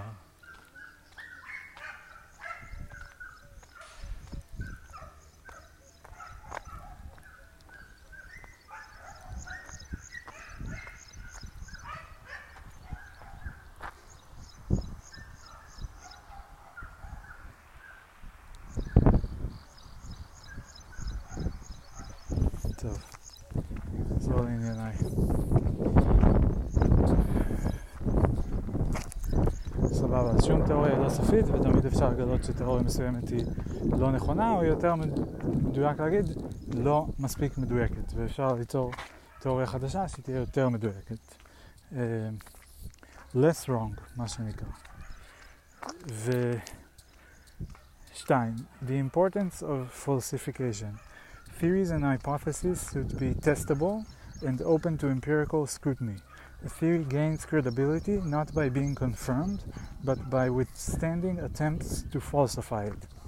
The more rigorous the attempts to falsify a theory, and, and the more it survives those attempts, the more confidence we can have in it.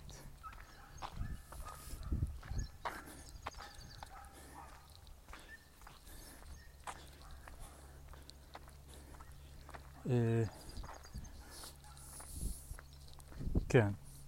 אוקיי, גם זה מאוד straightforward. The asymmetry between verification and falsification. It is impossible to verify a universal statement conclusively, e.g., all swans are white.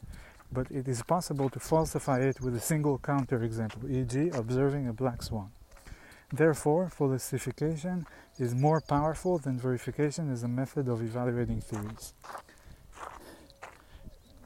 כאילו, הקטע הזה שאי אפשר להוכיח סופית, כבר אמרנו, אז אני לא לגמרי מבין מה, כאילו, more powerful, בסדר, כאילו, אם מוצאים דוגמה נגדית, אז סבבה, אז הרגת, הרגת את התיאוריה. או הראית את, מצאת את הגבול שלה, נגיד ככה. אבל זה לא more powerful כי זה לא מתחרה, אני לא יודע אם פה זה גם צ'אט uh, GPT שמגדיר את זה בצורה מעצבנת.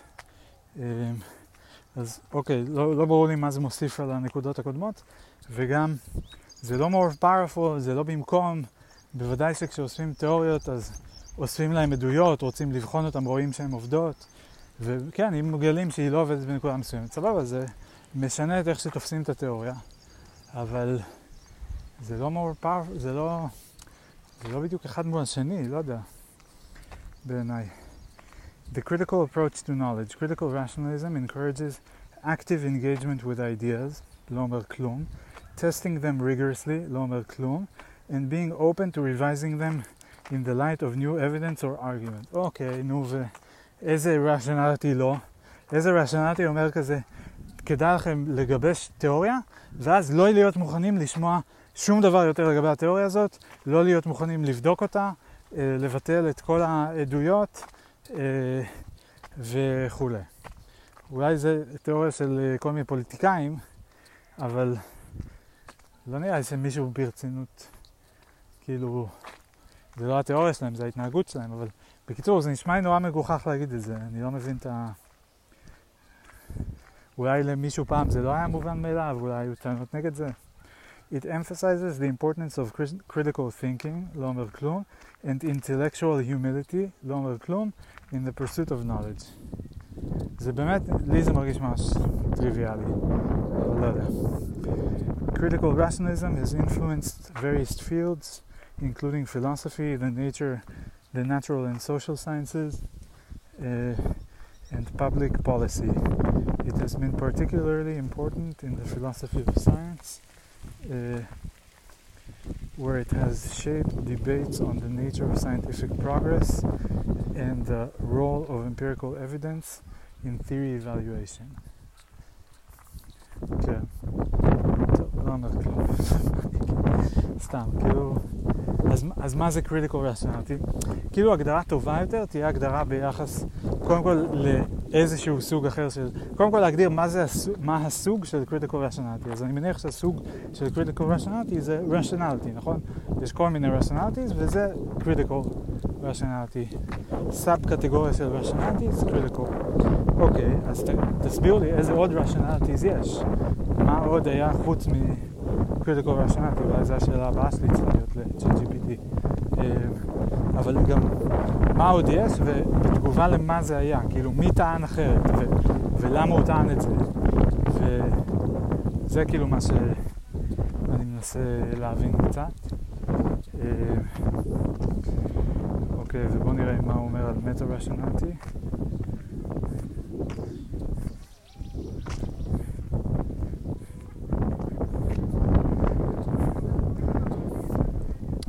Chapman's concept of meta-rationality is an extension and response to rationalist frameworks, including critical rationalism. meta-rationality זה גם משהו שג'ייק הסביר, שזה לא עוד רציונליטי, אלא זה צורת חשיבה, או, ש... או גישה, או שיטה, אבל גם רציונליטי זה צורת חשיבה. זה גם גישה.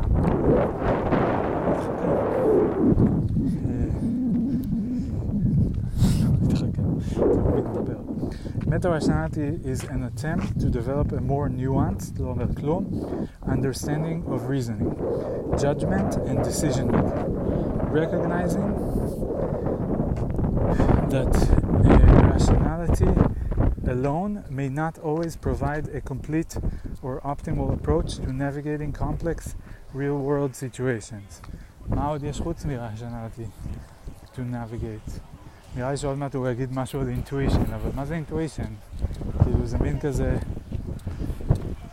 כאילו זה מחשבות מבוססות רגש, או לא ברור. אה,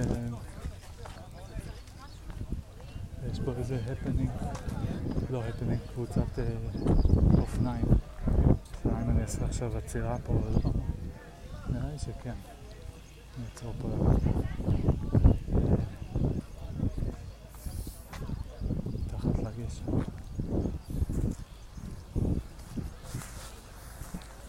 מזל שמצאתי פה את הספוט הזה.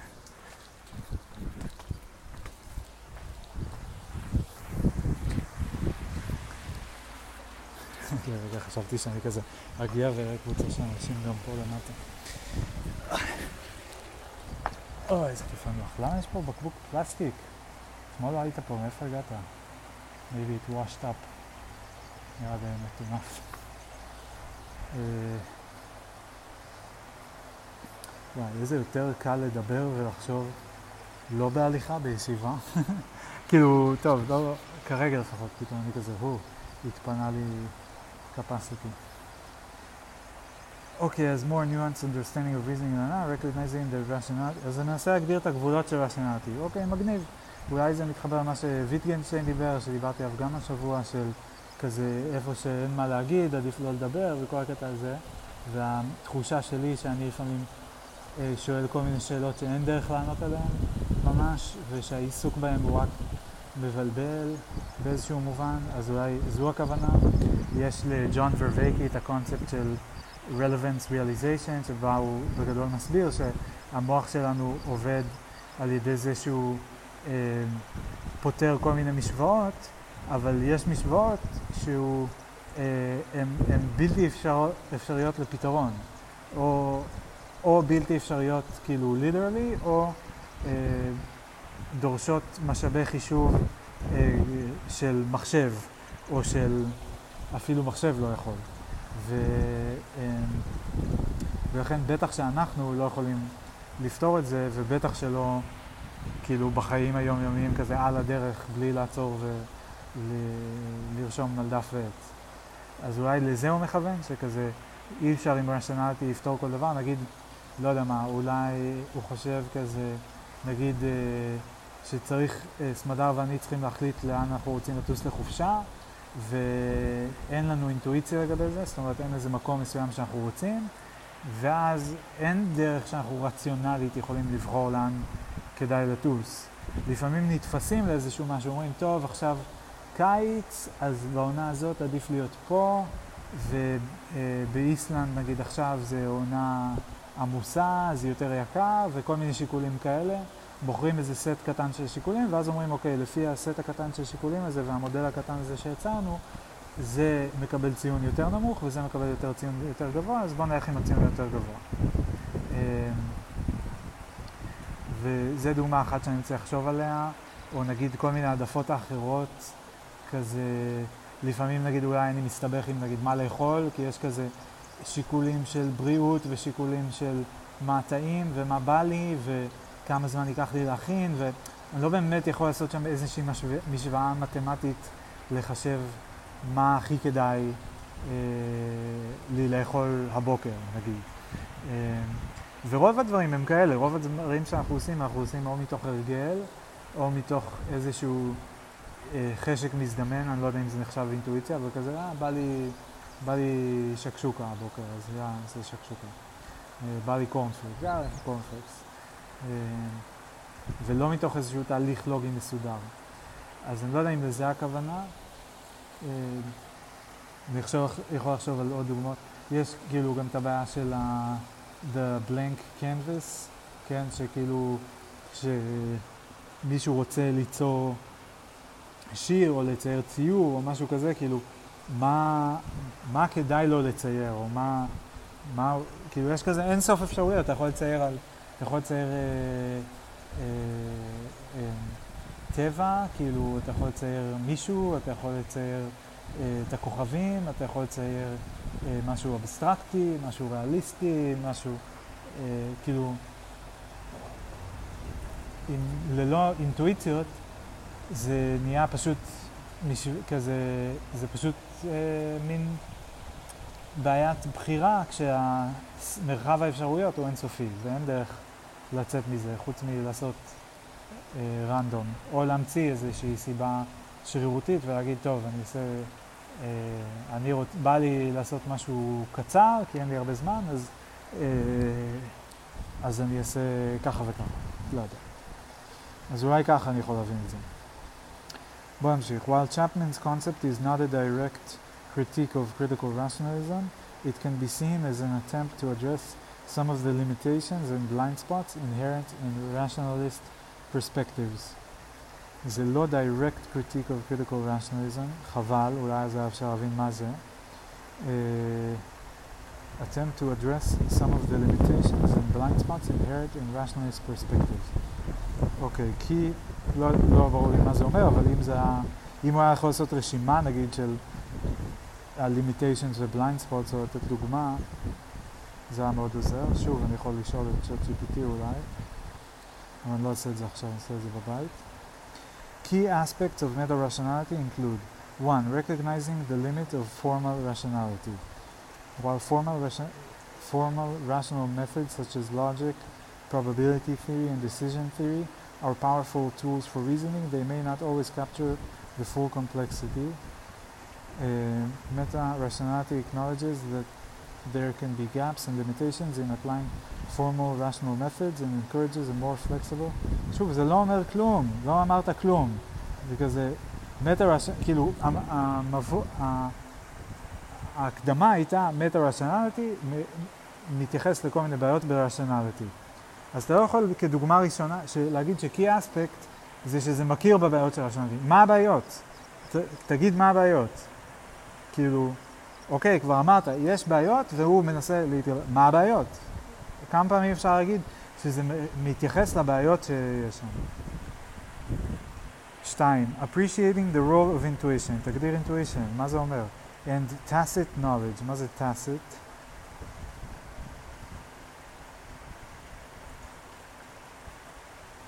Romanian is not currently supported, מה קשור? English, English. tacit. למה אתה מתרגם לי לערבית?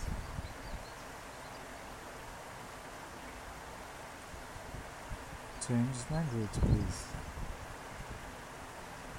אני לא צריך, טוב. more Hebrew, אין לך Hebrew? אוקיי, לא עשיתי, הייתי צריך לעשות look up. Tacit knowledge or implicit knowledge, knowledge that is difficult to transfer to another person by means of writing it down or verbalizing it. Or as opposed to formal, codified, or explicit knowledge, knowledge that is difficult to express or extract. וואלה, דווקא שימושי לי הקונספט הזה, אני הרבה חווה את זה. Meta-rationality emphasizes the importance of intuition, heuristics, and tacit knowledge in decision making. מה אתם מחשיבים intuition ומה נחשב tacit knowledge? Recognizing these aspects of cognition can be valuable in navigating complex and uncertain situations. This contrasts with some rationalist approaches that tend to prioritize explicit formal reasoning over more intuitive or informal methods of thinking. אוקיי, מעניין. שלוש, reflexivity and self-awareness. Meta-rationality involves being aware of one's own cognitive processes, okay, biases and limitations. It encourages individuals to be reflective and adaptive. זה פשוט, אוקיי, אבל זה לא אומר כלום. למה מישהו שהוא critical rationalist הוא כזה אומר, לא, אל תשימו לב איך אתם מגבשים את הדעה שלכם. אוקיי, ובסדר, נגיד שהוא לא אומר את זה, אבל הוא פשוט לא מדגיש את החשיבות של לשים לב לזה, כי הוא רוצה להדגיש איזה שהם...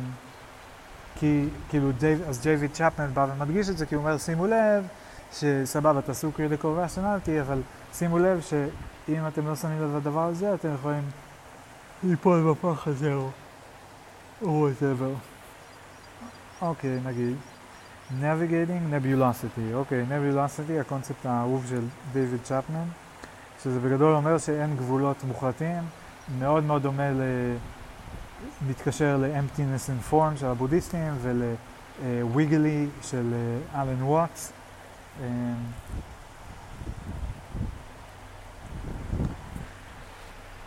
Refers to the inherent ambiguity, uncertainty and fluidity of meaning and understanding. אוקיי. אולי פה הוא מתכוון, נגיד, שכאילו אין אמת אבסולוטית, אבל יש אמת אבסולוטית, שכזה, נגיד, יש פה גשר, ויש פה נחל, ויש מים והם זורמים.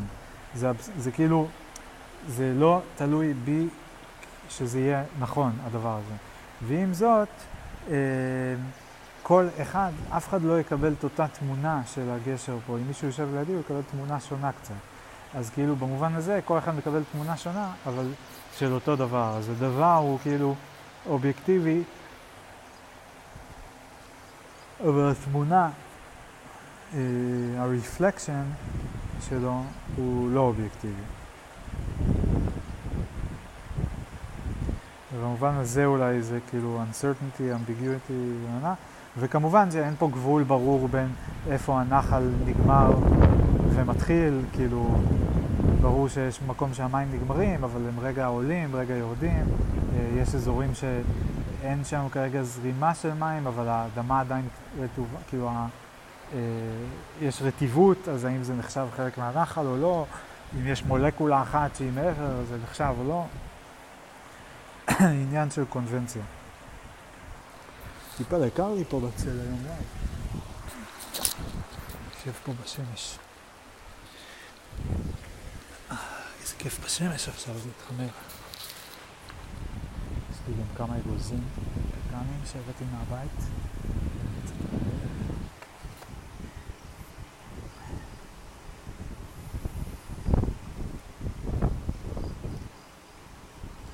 הבנתי. אוקיי, אז עדיין לא הבנתי מה זה מטו-רשנליטי. ובטח שלא הבנתי, אה, כאילו אני מבין, אוקיי, נבולסיטי, סבבה, אולי, זה יותר מין כזה, זה נשמע כזה קצת מין, כאילו, הוא פשוט אומר כזה, כן, אבל שימו לב, ולא כאילו, יש לו תיאוריה אחרת. למרות שכשהם דיברו על זה בפודקאסט, אז ג'ייק אמר שהוא, שלהבנתו, דיוויד צ'פמן די אומר שצריך לזרוק את הכל לפח ולהתחיל מההתחלה, או משהו כזה. אה, אולי זה מסביר למה הוא כבר אה, עשר שנים עובד על ספר שעדיין אין לו פואנטה, אה, אבל לא יודע. אני גם מאוד מזדהה עם זה, כי כאילו, זה מין חשיבה from first principles, מה שנקרא. גם אני, כשאני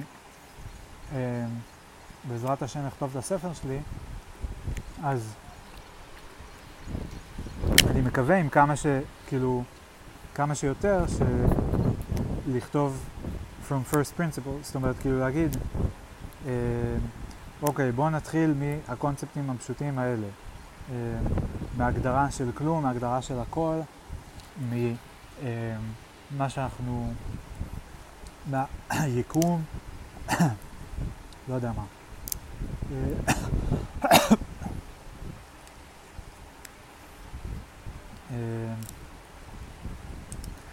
זהו. טוב, שנייה, אני אוכל. סליחה.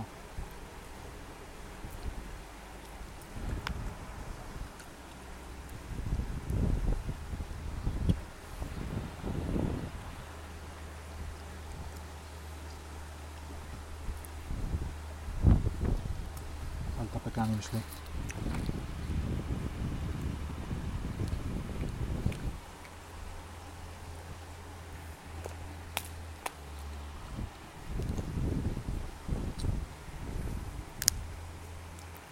כן, אז עדיין לא ברור מה זה מטה-רשיונליטי, עדיין לא ברור מה זה מחדש, מה זה משנה, אה, עדיין לא ברור אל מי זה פונה, כאילו, אולי אני כבר, אולי הרשיונליטי שלי הוא כבר מטה-רשיונל, כאילו אולי הוא כבר, אני כבר חושב את זה וולכן זה נראה לי טריוויאלי.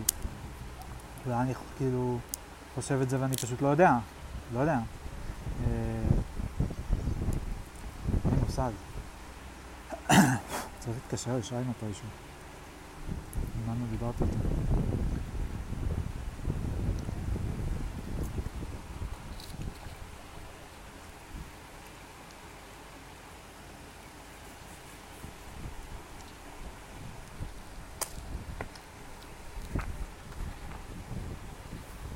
זהו, אז אני צריך לחזור לפודקאסט להיזכר בטיעון של אה, ג'ייק על דקארט וכל הקטע שמה שהיה ואיך זה מתחבר לפופר וכל זה.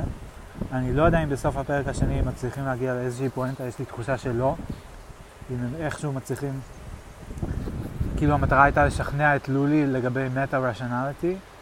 אמ, מעניין אם הם מצליחים, נראה לי שלא.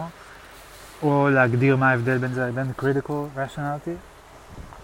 אמ, נורא חבל שצ'פמן, אני לא יודע מה הקטע שלו, שהוא יבוא לפודקאסט, כאילו מה...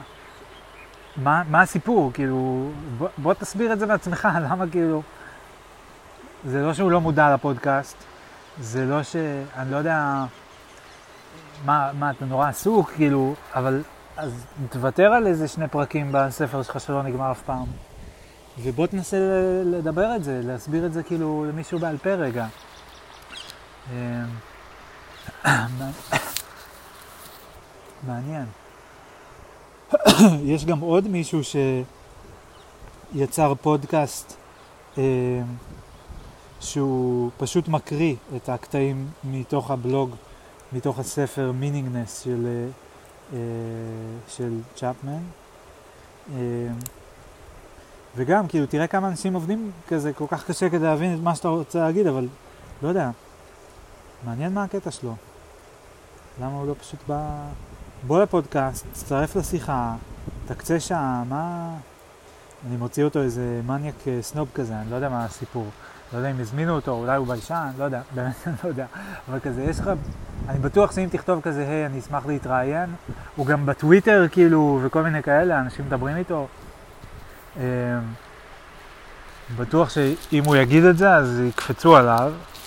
אני לא יודע אם זה איזה פרינציפ או, או שהוא ניסה, או שיש לו איזושהי תפיסה שזה לא עובד, או, או שיש לו איזו מגבלה שהוא לא יכול, אני באמת לא יודע. אה, אה,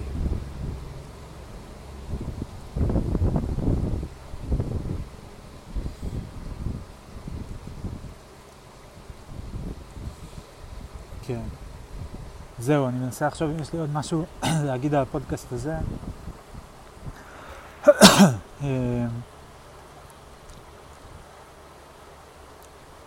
אני אשמע אותו שוב, אני אחפש ספציפית את החיבור דקארט, אה, פופר, אפיסטמולוגיה. אמ, בהתחלה היא גם אמרה איזה משפט כזה שגם תפס אותי, שצ'פמן is shitting on all of epistemology. היא יותר שאלה את זה מאשר אמרה, so he's shitting on all of epistemology או משהו כזה. לא ברור לי גם מה זה אומר to shit on all of epistemology בדיוק. לא ברור מה זה אומר epistemology, כאילו, ממה זה מורכב. כאילו ברור במה זה מתעסק, אבל לא ברור ממה זה מורכב. אה,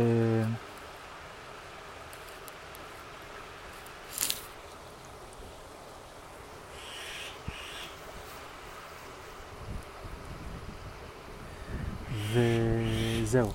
עכשיו אני רוצה, היי מיינה. אה, כן יש לכם לבן.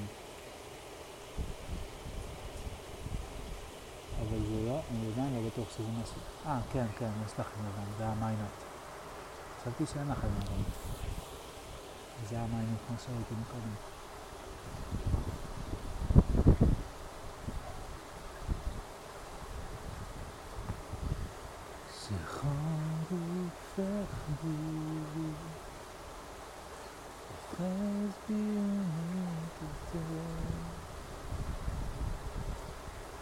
טוב, אני רוצה רגע לעבור להישרדות. אז אני רואה עכשיו את כל הפרקים של הווילה של עונה שלוש, ורק רציתי להגיד שאסף אשטר הוא כזה חמוד, כזה חמוד, באמת. בהתחלה שראיתי אותו בפרק הראשון מגיע לחוף וישר עושה בדיחת יש לי, יש לי, יש לי כזה, ישר אמרתי לזה בואנה איזה has been כזה, מה, תקוע על בדיחות מלפני, על דמות שעשית לפני 30 שנה, כאילו וואי אחי, שחרר, את מי אתה מעניין וכל מיני כאלה. ו... ואז ראיתי שהוא שהוא ממש לא תקוע על זה, זה עדיין מלווה אותו, זה עדיין כנראה הדבר שהוא הכי מוכר עבורו, אבל uh, פשוט בחור מקסים, כאילו ממש חמוד וכזה טוב לב ועדין ומתחשב וכל כך לא uh, תוקפני ואגרסיבי ופשוט כאילו כיף כאילו לחוות אותו, לראות אותו על המסך, הוא כזה פשוט חמוד, ממש ממש חמוד. אה, מעניין לראות מה הם עוברים בווילה. לא ראיתי את זה על העונה הנוכחית, מעניין אם יש את זה גם על העונה הנוכחית. בכלל לא חיפשתי את זה, לא ידעתי שיש את הפיצ'ר הזה. אה, זה, זה קצת מעניין, קצת מעניין, קצת משעמם. מלווה אותם איתי תורג'מן, שהוא מין מנחה סודי, פתאום אני גם מגלה שיש עוד מנחה לתוכנית. שהוא המנחה וילה, מנחה behind the scenes כזה. אמ, גיא זוארץ, כאילו בהתחלה לא כזה אהבתי אותו, הוא היה נראה לי מעצבן ומתנשא וכזה אה, פוץ, לא יודע למה, לא, לא, לא יודע למה להיות נגד כל הזמן אנשים, אבל ככה הוא היה נראה לי, סליחה גיא, ואני מתחיל לחבב אותו, כאילו, אה, הוא חמוד, הוא מצחיק, הוא כזה עושה הרבה שכונה, הוא אה, נראה שהוא כזה מסוחבק עם אנשים, אני ממש מחבב אותו. איתי טורדמן, אני כרגע, אני מאוד מחבב אותו מחזרות ומדברים אחרים שראיתי אותו, כי אני אוהב לראות אותו על המסך, אבל uh, בתור uh, איש מנחה, מארח, לא בדיוק ברור מה הטייטל שלו שם, uh, בינתיים אני עוד בשלב שאני כזה לא עושה אף עליו. Uh, כאילו, הוא מרגיש לי קצת מאולץ, קצת כזה משתדל, uh, וגם התוכן שם הוא כאילו קצת... סתמי יותר, הם כאילו מסתובבים ורואים כאילו קצת את האינטראקציה שלהם עם הפיליפינים. זה קונספט מגניב, כאילו שיראו באמת, כי הם מתארחים במדינה הזאת, הם עושים שם את המשחק הזה, והפקה שלמה וזה, וזה גם מגניב, כאילו הם מביאים להם כסף ופרנסה וכולי, ואחלה ואני בעד. אה, אבל לא רואים את המדינה עצמה אף פעם, גם לא רואים את הטבע כל כך, אה, שזה קצת חסר לי, אז נחמד לקבל את זה קצת מכל המשתתפי וילה. עוד מישהו, אני גם מאוד מאוד מחבב את ג'וזי, הוא גם ממש חמוד בעיניי ונורא כריזמטי, ואני קצת הייתי רוצה להיות כמוהו, כזה מין מגניב ולייד באק ומאוד פתוח וחתיך וזה. אז אני מחבב אותו. אייל ברקובר, פחות התחברתי, אבל גם חמוד, ראיתי איך הוא עושה אימוני כושר ואולי אני גם אעשה קצת. יש לו גוף אה, משוגע, למרות שכולם אומרים לו בווילה שהוא השמין. אה, אה, זה היה יפה לראות איך הוא עושה את התרגילים, ונראה כאילו מאוד, יחסית לגוף, כאילו, עשה אותם, זה היה נראה מאוד, לא צילמו את הכל, אבל זה היה נראה, חוץ מהשכיבות צמיחה, שהוא כזה עושה מאוד לאט, באיזי, כזה קצת ולאורך זמן. אה, אה, ו...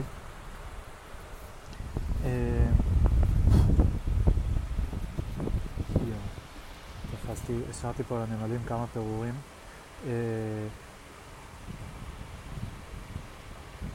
של הפקנים שלי, ועכשיו יש פה איזה אחת שתפסה אחד מהם. אוי.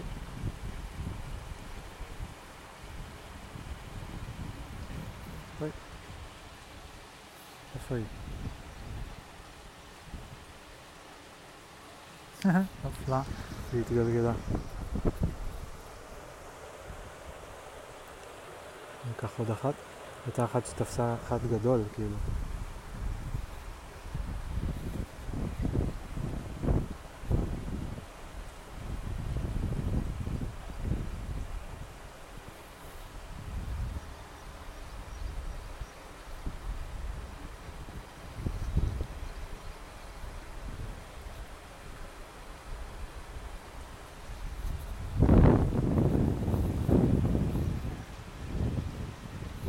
איבדתי אותה. הייתי יכול לתפוס את הדבר, כאילו הדבר עושה היה מספיק גדול שאני יכול לתפוס אותו בלי לתפוס אותה. זה היה מגניב. ולראות את השיניים שלה כזה מקדימה.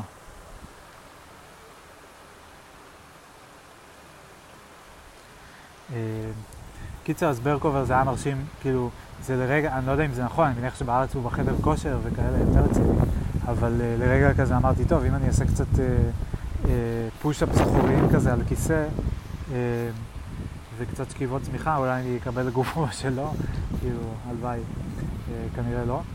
לונה, וואו, איזה מתוקה, איזה פרצוף חמוד יש לה.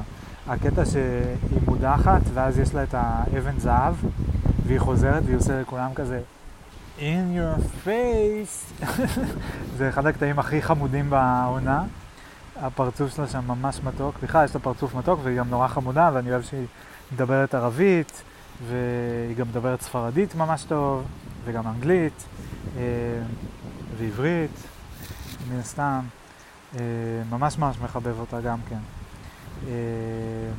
והפרק שהתחלתי היום, לי גרינר, שהיא פשוט, וואו, אני אה, מת עליה. ממש ממש בחורה מצחיקה, outrageous. אה, אהבתי מאוד, הלוואי שהייתי יכול להיות קצת יותר לי גרינר בכל מיני דברים. אה, יש לה קטע שהיא כאילו אה, בכל מיני משימות פרס, אז הם זוכים באוכל, ורק אחד, יש את החוק הזה שרק אחד אוכל. וואי, איזה ציפור משוגעת עברה פה. ציפור עם... איזה רע? נראית מנומרת כזאת, לבן אפור, מוזר. כמו איזה שלדג אבל מנומר. קיצר, אז רק אחד אוכל, הם לא יכולים לחלוק את הפרסים. ואז היא כאילו מאחורי הגב של נעמה, או לא זוכר של מי, שיושבת לידה של אירה, היא כזה אומרת לג'ובאני, שזכה בהמבורגר וצ'יפס, תביא, תביא לי קצת, אפשר צ'יפס אחד, ואז הוא מביא לה והיא אוכלת, והיא כזה מסתירה את הפרצוף. ואחרי זה היא, גיא עובד עליה באיזה משהו, והיא בטוחה שתקבל כס, אה, אוכל, ואז היא לא מקבלת, והיא כזה אומרת לגיא, you're an asshole, משהו כזה, והיא חוזרת בזעם לקבוצה, ואז היא פשוט לוקחת לג'ובאני את ההמבורגר מהצלחת, דופקת ביס ומתיישבת. נראה לי גיא קצת, אה, קצת בחנה לו את הגבולות בשלב הזה. אה, אבל זה היה ממש מצחיק, ואהבתי את זה מאוד. וגם גיליתי שנעמה קסרי השתתפה בפגום, בסדרת רשת הקצרה של אה, ניב מג'ר, אה, ושגם אסף אשטר משתתף שם. אז אני אצפה בזה, ראיתי פרק אחד, אני אזכיר בשיחולת שאנחנו צריכים לראות את זה. איפה אני אמשיך ללכת. ומה עוד יש לי? מה עוד יש לי? אני באמת רוצה לדבר על uh, מייקל טאפט. טוב, אבל מה שאני... אני כאילו מתבאס קצת שמה שאני... שאני לא אזכור את כל מה שרציתי להגיד, כי היה שם a lot to unpack. Uh, אבל בסדר, מקסימום אני באמת אעשה על זה פודקאסט. אני אשלם את ה-17 דולר לעוד חודש של uh, Otter AI, ואני אעשה איזה טרנסקריפשן. הבעיה שאני לא יודע למה עוד לעשות טרנסקריפשן, אין לי כאילו, ולא בא לי לשלם 17 דולר רק על טרנסקריפשן אחד. זה מוגבל לחצי שעה, אז אני יכול גם לחתוך את זה, ומותר לי שלוש העלאות. ב... אז אני יכול לחתוך את זה אולי ולהעלות עוד פעם את החצי השני. אולי זה מה שאני אעשה נראה לי. לחתוך את הקובץ, נעלה את החצי השני ואז יהיה לי שני החצאים. אה, טוב, נמשיך ללכת, נהיה לי טיפה קריר. ויש עוד משימות היום, ראיתי שגם אלעתי רוצה לדבר ויש... אה, ויש התכתבות בנוגע לנסיעה לאמסטרדם.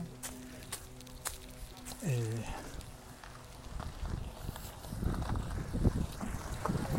טוב, אז מייקל טאפט, Deconstructing Yourself, שיחה עם ג'ייק, אותו ג'ייק מה-Do Explain כאמור. אה, מגניב שהוא פתאום מגיע גם אל מייקל. וזה פרק כזה שבו בדרך, סליחה, בדרך כלל רוב הפרקים הם פרקים ש... אה, מייקל מארח מישהו ומראיין אותו. אנשים מכל מיני, בדרך כלל בודהיסטים, אה, אה, אבל כאילו כן, מהחוגים הבודהיסטיים, רוחניים, אדווייתא ודנטה, נון-דואליזם, לפעמים אולי קצת brain scientists, neuroscientists, כל זה. אה, ומדי פעם הוא מביא מישהו אחר שיראיין אותו, או שהוא עושה פרק לבד. זה יחסית נדיר. אז זה פרק שבו ג'ייק מראיין אותו, והוא מסביר בהתחלה שג'ייק הוא מאוד knowledgeable לגבי non-duality, אה, שזה מחמאה די גדולה לקבל ממייקל טאפט, שהוא כתב ספר על non-duality, והוא מלמד מדיטציה בשיטה הזאת, ו... אמ, והוא כאילו, הוא לא, הוא לא מוכר באף מסורת כמואר או רינפוצ'ה או אין לו שום title ים, הוא מגדיר את עצמו כ iconoclast, נדמה לי זו ההגדרה, כאילו מין מבריק, uh, כזה מין lone rider כזה, משהו שגם אני מזדהה איתו. Uh, ולון ריידר, וגם אחד שכאילו הולך ספציפית אולי נגד הזרם בדברים מסוימים. זה גם משהו שקראתי על אלן ווטס באחורה של הספר שלו, שהוא הוגדר כ-counter culture hero, משהו כזה. חשבתי כזה, אולי גם אני צריך להיות counter culture hero? אולי לא hero, אבל אולי כאילו, כיוון שאני לא מתחבר לה הרבה בקולצ'ר, אז אולי אני אהיה אצור איזה זרם של culture. אה, אבל נראה לי המון עבודה ליצור זרם. ואני גם ממש מתחבר להישרדות, אז אני לא יודע כמה אני ב counter culture. הישרדות, משחקי השף, כל מיני יש לי. אה, יואו, איזה כיף זה קולה, אני מת על קולה. איזה דבר מטופש להגיד, אבל כאילו אני תמיד מסתובב כמעט עם כובע כשאני בחוץ, זה פשוט עושה לך צער פרצוף, זה גאוני. אפשר להזיז את זה, כובע מצחייה, כאילו. אפשר להזיז את המצחייה. סדר לי את הצל. מה עוד צריך, כאילו? אה,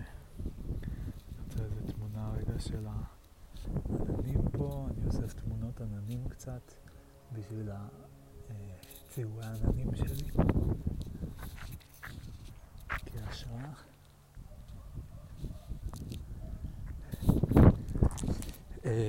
טוב, יש לי עוד הרבה לספר. הכנתי אתמול הזמנה לפסטיבל הסרטים, יש לי כמה דברים להגיד על זה, יצא מאוד יפה בעיניי. אבל בסדר, נחזור למייקל. אה, אז מייקל הזמין את ג'ייק לראיין אותו, וזה מגניב, כי עד עכשיו ג'ייק היה חבר של כריסטופר ב-Do Explain פודקאסט, שעד כמה שאני מבין זה כאילו איזה פודקאסט עם 50 ומשהו פרקים, ועד כמה שאני, ויש לו פטריון וכאלה, אבל לא נראה לי זה, זה משהו מאוד מאוד גדול. אז uh, נחמד לראות שהוא מקבל הכרה וכזה אצל מייקל, שהוא נראה לי, שהוא אחד, אחד המוכרים בסצנת ה-pragmatic Buddhism, uh, pragmatic meditation, non-duality וכולי. בודהיסט גיקס, uh, כאילו אנשים שלומדים באינטרנט גם, זה נראה לי אולי עוד מאפיין מאוד דומיננטי של הדור הזה של מדיטייטרס uh, ו... יוגיז ואיך שלא נגדיר את זה, נקרא לזה. אורייט, uh, אז הוא מזמין אותו לראיין אותו לגבי non-duality, וזה נקרא A few stray points about non-duality, או משהו כזה, קוראים לפרק. עכשיו, וואו, מאיפה להתחיל? היו כל כך הרבה דברים שרציתי להגיב אליהם. קודם כל, אה, מה זה non-duality? זה בעצם סוג של השאלה הראשונה שג'ייק שואל אותו. אה, הוא אומר non-dual זה בעצם אומר ששני דברים הם לא נפרדים. אז מה זה השני דברים שהם, לא, שהם בעצם לא נפרדים? שאנחנו חושבים שהם נפרדים והם בעצם לא נפרדים. מייקל אה, נותן תשובה שמתחלקת ל... הייתי אומר שלוש, שלושה חלקים. הוא אומר שיש שני סוגים של. הוא, יותר נכון, הוא אומר שיש הרבה dualities אה, שהם בעצם non-dual, אבל יש שניים שהם העיקריים שמתעסקים בהם, והרבה פעמים גם מבלבלים ביניהם. אז איזה הרבה יש? אז יש בין sacred ו- profane, salt and pepper, כל מיני אחרים כאלה. זו הנקודה שאני מכיר עוד מימים ימימה מאלן ווטס, שכאילו מילים בהגדרה שלהם הן מוגדרות ביחס למילים אחרות, ולכן לכל קונספט יש קונספט משלים, פחות או יותר. זה קצת נשבר, כי זה לא בדיוק ש salt and pepper זה, זה לא שני דברים משלימים, זה שני דברים משלימים על שולחן אולי, אבל יש כל מיני תבלינים אחרים שהם לא סולט ולא פפר. אה, וגם תנין, אין קונספט משלים לתנין. לא ג'ירפה ולא אריה. יש כאילו את הקונספט של חיה, שזה מתחלק להמון המון סוגים של חיות, לא, לא רק שתיים, וביניהם תנין. אה, וג'ירפה ואריה. אמ, אז דבר ראשון הוא, הוא עושה את הנקודה הזו, שבעיניי זה די לא שייך. כאילו, זה קצת לא שייך, אולי סוג של בערך, תכף נבין. כי זה כאילו מין נקודה לגבי מילים יותר מאשר לגבי חשיבה, אבל אולי אפשר לטעון ש... אה, אה, איך קוראים לתיאוריה הזאת? אבל בקיצור, שהמילים שלנו משפיעות על איך שאנחנו חושבים, זה, שכחתי, וורף, משהו כזה. אה, וזה משהו שהם גם מדברים עליו הרבה במסגרת הפרק. אבל uh, בסדר, נמשיך רגע. Um, אז קודם כל הוא אומר, יש את הקטע הזה של דואליות בכללי. בעיניי זה קצת לא שייך. אז הוא אומר, יש שני סוגים של דואליות שמבלבלים ביניהם, שלהם מתכוונים כשמדברים על נון-דואליטי במסגרת חוגים uh, רוחניים, בדרך כלל. אחד מהם זה uh, non-duality of uh, self and other, self and world. אה, שזה אני שנפרד מהעולם, משאר היקום.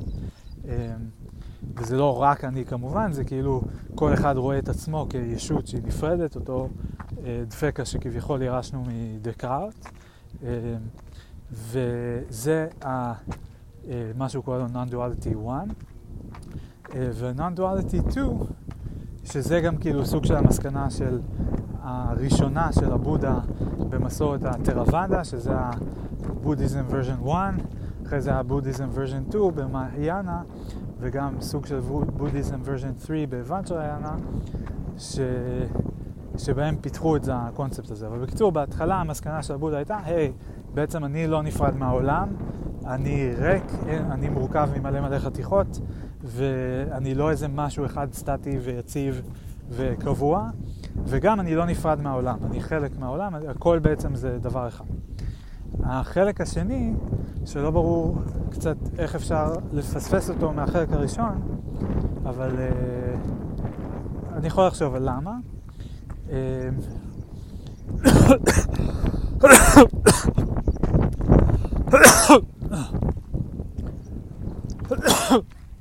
סליחה.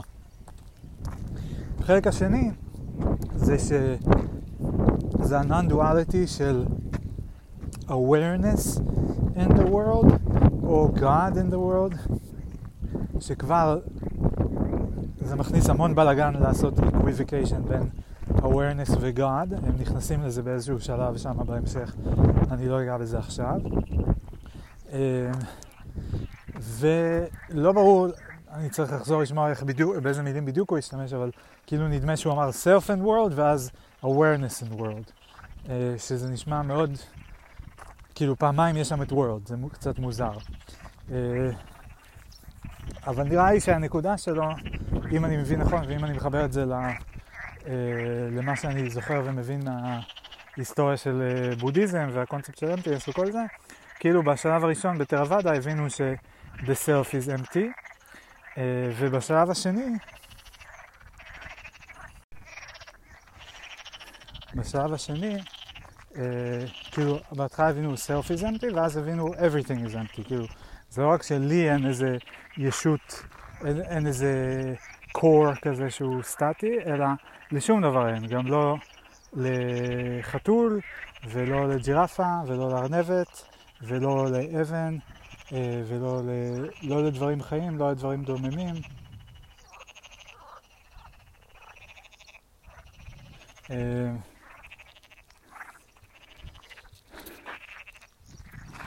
סליחה, אני רגע כל מיני, איך קוראים לזה? דר. כבר הספקתי לשכוח את מה שיונס לימד אותי. אה, השם לקוצים, דרדר? לא זוכר. אה,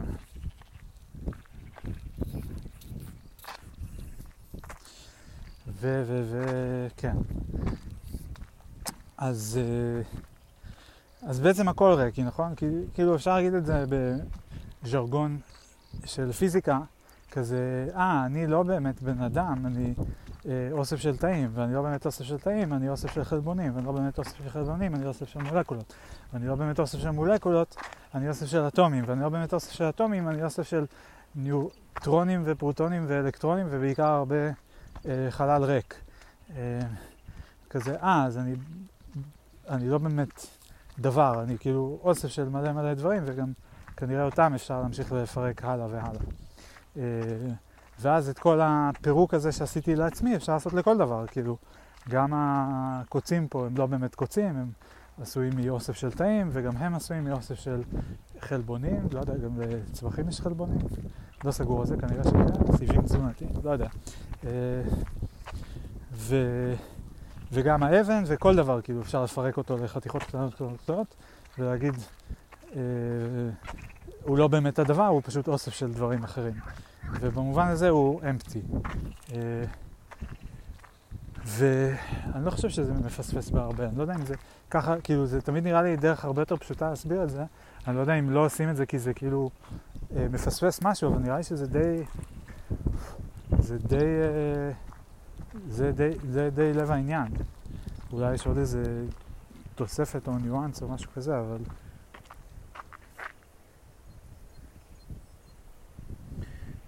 שוב מצלם, סליחה, מיד חוזר אליכם. אה, הקטע זה שכשמקליטים, אז הוא שם את כל המסך על ההקלטה, ואז אין את הלינק הזה הקצר למצלמה, שאפשר, נכון, כשהאייפון נעול, אז אפשר לעשות כזה swipe right ולצלם.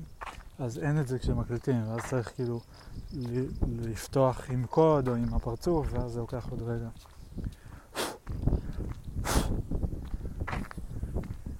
איזה מגניב.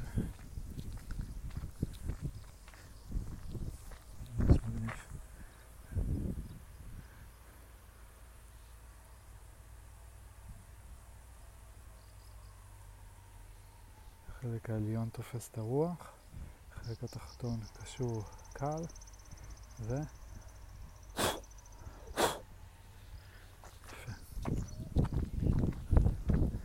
אה, כן, אז אוקיי, אז יש את הנון-דואליטי הזאת ויש את הנון-דואליטי הזאת. אה, גם לא לגמרי ברור לי מה הקשר בין awareness ואבן, כאילו, וגם לא ברור לי אם אתה מתכוון על החוויה שלי, את, כאילו שבעצם כל, כאילו, אוקיי, צריך להפריד פה גם בין שני דברים. האם בעצם הטענה של ה-non-duality 2 זה שהכל עשוי מאטומים, אני פשוט אגיד הכל עשוי מאטומים, סבבה? למרות שזה לא, רק אטומים, זה יורד יותר למטה ואנחנו לא יודעים מה התחתית, אני פשוט אגיד הכל עשוי מאטומים כדי להגיד שזה, את הפואנטה שזה, שום דבר הוא לא באמת רק הדבר, כאילו, אנחנו רואים את זה כעת, כאבן וקוראים לזה אבן, אבל זה פשוט אוסף של אטומים מסוג מסוים או כמה סוגים.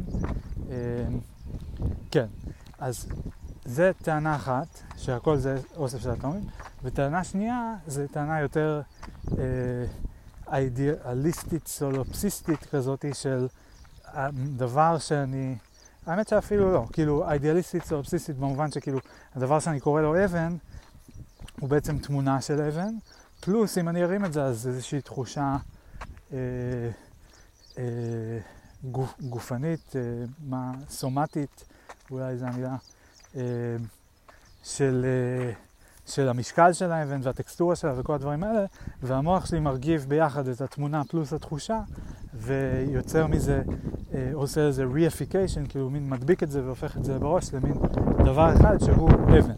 שאני קורא לו אבן, ואני מייחס לו משקל ומייחס לו את הטקסטורה, ואני יודע שאפשר להרים את זה ולזרוק את זה וכל מיני דברים כאלה. ואני יודע מה אפשר לעשות עם זה, ואני מצפה שאם אני אזרוק את זה למים, אז זה לא יצוף, אלא זה יעשה ספלאש, אה, וישקע הקרקעית וכל מיני כאלה. ו... אז זה הנקודה הנוספת שאני לא לגמרי מבין איזה מהם הוא בדיוק עושה. הראשונה, כאמור, האבן עשויה מאטומים ולכן היא לא רק אבן, אה, אלא אפשר להסתכל עליה בכל מיני צורות. השנייה, השנייה, אותו דבר שאני קורא לו אבן, הוא בעצם כולו אה, בחוויה שלי,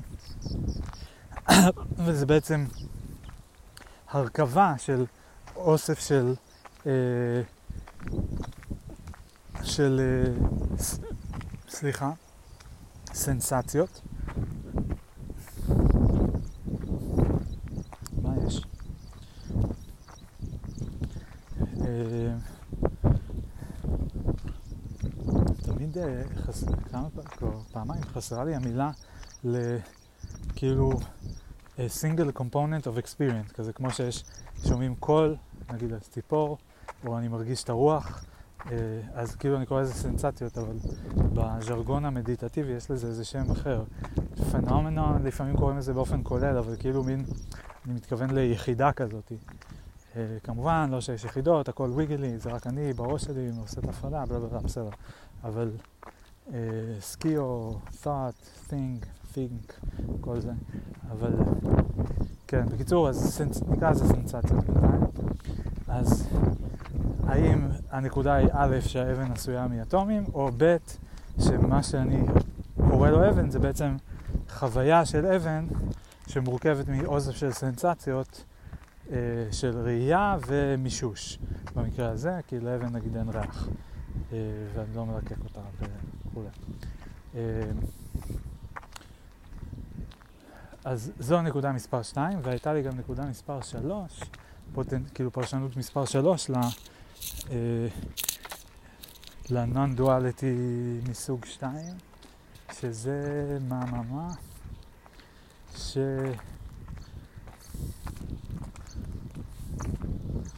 אה,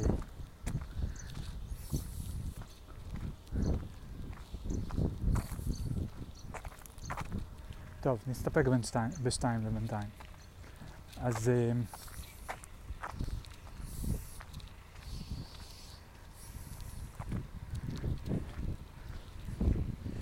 אז אז אז. אה,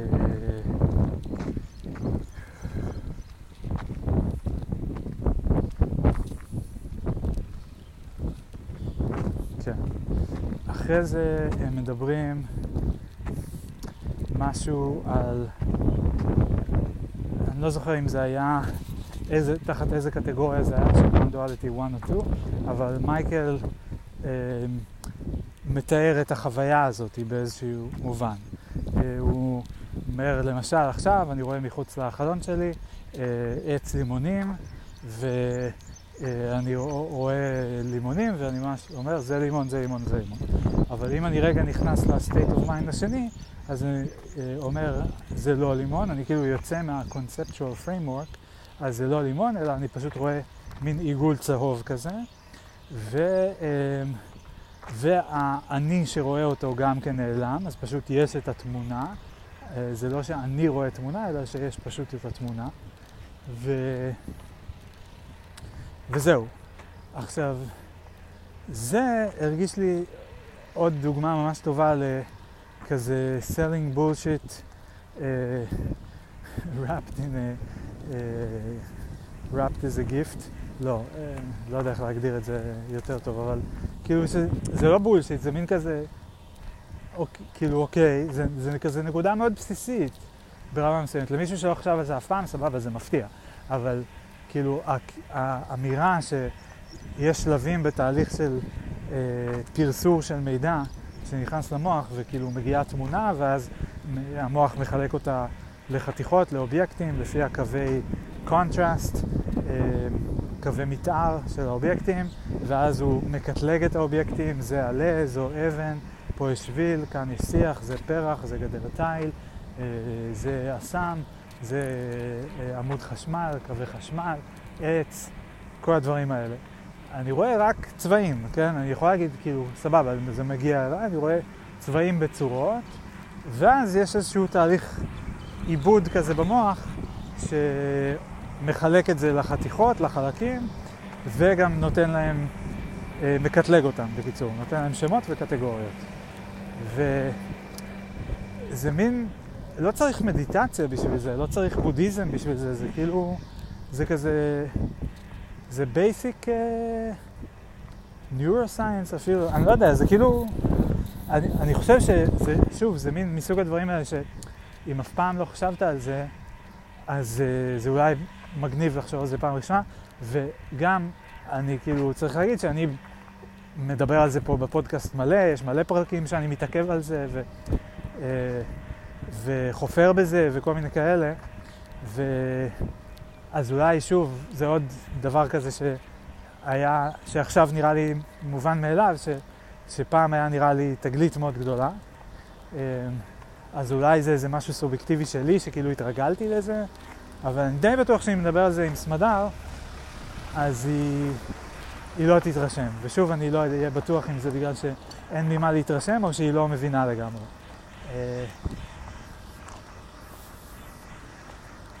אבל בכל אופן זה היה מאוד לא, לא מרשים, או לא, כאילו ההבטחה של בודהיזם ושל מדיטציה זה ש... אפשר לצאת מהתודעה, לצאת מה mind, לצאת framework. אה, הוא אומר את זה שם מתישהו מייקל באיזשהו שלב, של מין כזה אה, נורא בקלות, אפשר, you can sidestep this, you can step out of it, ומשהו. Uh, זה נשמע כל כך סתמי, כאילו אוקיי, זה, זה ברור, כאילו זה לימון. גם אם אני אסביר את זה נגיד לאבא שלי, אני חושב שאני אקבל אותה, כאילו אוקיי, כן, ברור, זה צבעים. ו... במוח יש איזשהו תהליך שאומר, אוקיי, זה, זה לימון, זה פרח, זה אבן. אה, ו... אה, וכאילו גם הטענה שזה איכשהו משפר את החיים, לדעת את זה, להבין את זה, שזה איכשהו יכול למנוע סבל, כי אז אני יכול להבין, נגיד, הוא נותן שם דוגמה, כאילו מה הפואנטה של נון דואליטי, שמגלים שהכל מחובר, ואז למשל אם אנחנו חושבים שמשהו, הוא, יש משהו שהוא מרגיש לנו sacred ומשהו שהוא profane, בעצם אפשר לראות שזה שניהם רק סנסציות, וכאילו מין טריק כזה של להגיד, אה, אתה מרגיש כועס, אבל זה רק רגש. זה רק רגש, אז ת, תרגיש, כאילו, תפרש את זה, מה זה רגש? זה בסך הכל, אה, אתה יודע, זה חום קור, זה לחץ, זה דגדוג, זה גירוד, זה, זה אוסף של סנסציות אה, גולמיות כאלה. שהמוח חוטף אותם וקורא להם כעס, עצב, דיכאון, אה, אה, לחץ, חרדה, כל מיני כאלה. ואם תשים לב, אם תפרק את זה למרכיבים ותשים לב שזה בעצם רק העקצוצים וגירודים ודגדוגים האלה, אז תוכל להגיד, אה, זה לא כעס, זה פשוט עקצוץ, ואז כאילו זה איכשהו יעבור. ובניסיון שלי אני אף פעם לא הצלחתי, ל... אני, אני לא יודע אם אי פעם הצלחתי להעביר כעס או עצב על ידי זה שאני מפרק אותו בצורה הזו. אני חושב שכן אה, למדתי להיות יותר מודע לרגשות שלי ולחשיבות של לקטלג אותם כדי להבין את ה... אה, מאיפה הם באים ומה הם מבקשים, מה הם צריכים כדי לעבור הלאה, אה, להשתחרר, אבל המין Jedi mind trick הזה של כאילו לפרק אותם לסנסציות ואז ככה לראות שבעצם אה, כאילו לנטרל אותם או אה, אפילו לא ברור מה זה אומר, כאילו אוקיי, נגיד שאני, ו, שאני מפרק את זה לסנסציות, את הכעס, אז מה, אז ברגע שאני אראה שהכעס עשוי מלחץ אה, בגרון וחמימות ב... אה, ב אה, ולא יודע מה, אז כאילו אני כבר לא אכעס, אני לא אהיה כועס. זה לא עובד, וגם כאילו הדברים האלה, לא ברור אם הם בדיוק הכעס, כמו התוצאות או הסימנים, ההשלכות של הכעס. זאת אומרת, כל עוד אני כועס אני ארגיש את הדברים האלה, אבל, וברגע שאני אפסיק לכעוס, אני אה, אה, אפסיק להרגיש אותם. זה כאילו כמו שאני כזה אשן על קיר ויהיה לי לחץ בידיים. אז הלחץ בידיים הוא לא ההישענות על הקיר.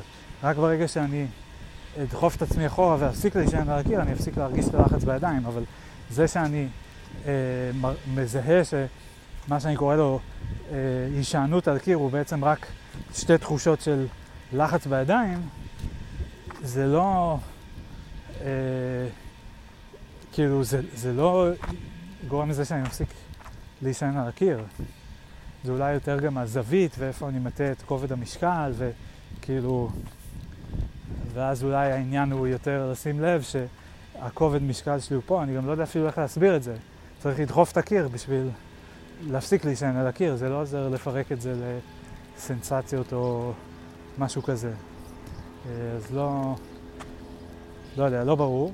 אה, וגם כל הקטע הזה של כאילו, נגיד, אוקיי, אז uh, אני אבוא להישרדות וייתנו לי שם במשימת אוכל לאכול רגליים של צפרדע או נחש, ו, ואז אני אגיד, טוב, זה נראה לי מגעיל, אבל זה רק, uh, קודם כל, זה רק, זה לא נחש, זה לא צפרדע, זה רק uh, אוסף של צבעים וצורות בראש שלי, כזה בסדר, וכשאני אשים את זה בפה אז יהיה איזה טעם מסוים, אבל גם, מה אפשר לחשוב, זה אוסף של טעמים שגם כל טעם בנפרד הוא בסדר, כן? קצת מלוח, קצת מתוק, אה, קצת זה, ואוקיי, זה קצת סליימי וקצת כאילו לא במרקם נעים, והמחשבה שזה צפרדע או נחש היא מאוד מגעילה, אבל זה לא, זה בסך הכל עוד חיה, כאילו, זה פשוט מין מרגיש מתכון, אולי אני לא מבין איך לעשות את זה, אבל זה פשוט נשמע כמו מתכון להמון רז, רציונליזציה שלא עובדת.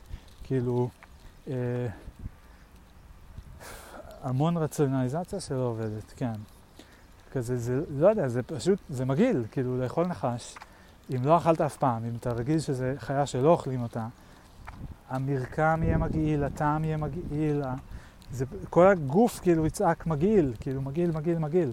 ואני לא חושב שאפשר לשנות את זה על ידי אה, איזשהו, לא יודע, משהו שעושים בראש, במוח. גם השאלה של בכלל מה אפשר לעשות במוח. שוב זה מתחבר לסוגיות של בחירה ו... uh, initiating action ומה זה אומר בכלל, האם, האם אני באמת free agent או לא, והאם אני יכול לייצר משהו, או שכל מה ש... נגיד כל המילים שאני אומר עכשיו הם פשוט תוצאה של תהליכים קודמים, וזה לא שאני יוזם את המשפטים האלה, אלא שהם uh, פשוט uh, תוצאה של... Uh, uh, previous conditions ו... uh, causes and conditions, כן? נדמה לי ככה מגדירים את זה. Uh, אז, uh,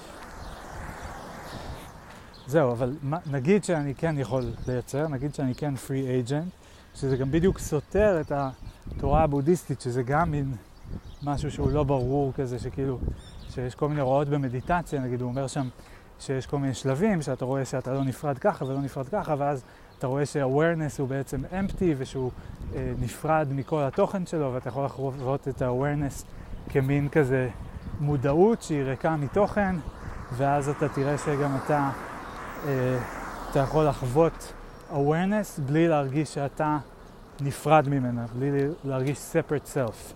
ואז מה צריך לעשות? To turn awareness in on itself. אבל מי? האני שהוא לא נפרד מה-awareness will turn awareness in on itself? איך, כאילו, how do you do it if you're not a thing that does things?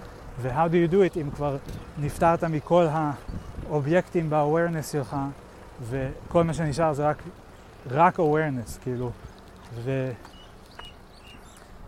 לא ברור, לא ברור. אמ, אז שוב, אבל נגיד שאני יכול כן לעשות איזה שהן פעולות, אמ, אז מה אני יכול לעשות? אני בא לאכול צפרדע להישרדות, מה אני יכול לעשות? אני יכול להגיד לעצמי בראש לחשוב דרך החשיבה שזה, אני מניח שהוא ישר יגיד מייקל שזה לא הדרך. להגיד, כאילו, זה כמו לדבר לעצמי, כאילו, זה לא מגעיל, זה לא מגעיל, זה לא מגעיל, זה לא צפרדע, זה סתם, אה, זה סתם אה, בשר של חיה, זה, זה לא בשר וחיה, זה סתם חומר, זה רק חומר, זה עשוי מכל מיני דברים ויש לזה מרקם. זה לא, זה לא מגעיל, זה לא זה, זה רק חומר. לדבר על עצמי, נראה לי שרוב האנשים הסכימו, זה ממש לא... זה, זה עוזר ברמה שזה עוזר, ברמה של כאילו, לשכ... כאילו, לשכנע את עצמי מספיק זמן כדי לא להתפזר ולא לאבד את הכיוון, וכאילו אני יכול להגיד כזה, זה לא מגעיל, זה לא מגעיל, זה לא מגעיל, ואז מהר להכניס את זה לפה, לעשות ככה, כאילו מהר עם השיניים, ולבלוע את זה מהר, כי כל האינסטינקטים שלי אומרים לי אה, לירוק את זה, אה, אבל זה לא משנה את האינסטינקטים וזה לא משנה את הגועל, זה פשוט דרך להתגבר על האינסטינקטים של הגועל ולהכריח אה, את הגוף לעשות משהו שהוא ממש ממש לא רוצה. אז לדבר, לא. לעשות את אותו דבר בחשיבה, כאילו לחשוב את זה רק, נראה לי גם לא. כאילו, חשיבה היא גם פחות חזקה מדיבור. אה,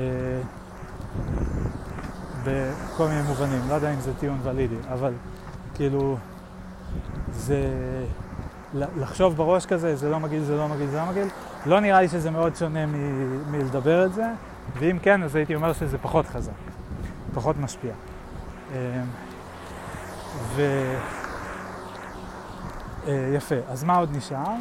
נשאר לעשות איזשהו טריק מדיטטיבי שלא ברור מהו, שאיכשהו אולי נגיד להסב את תשומת הלב, סבבה?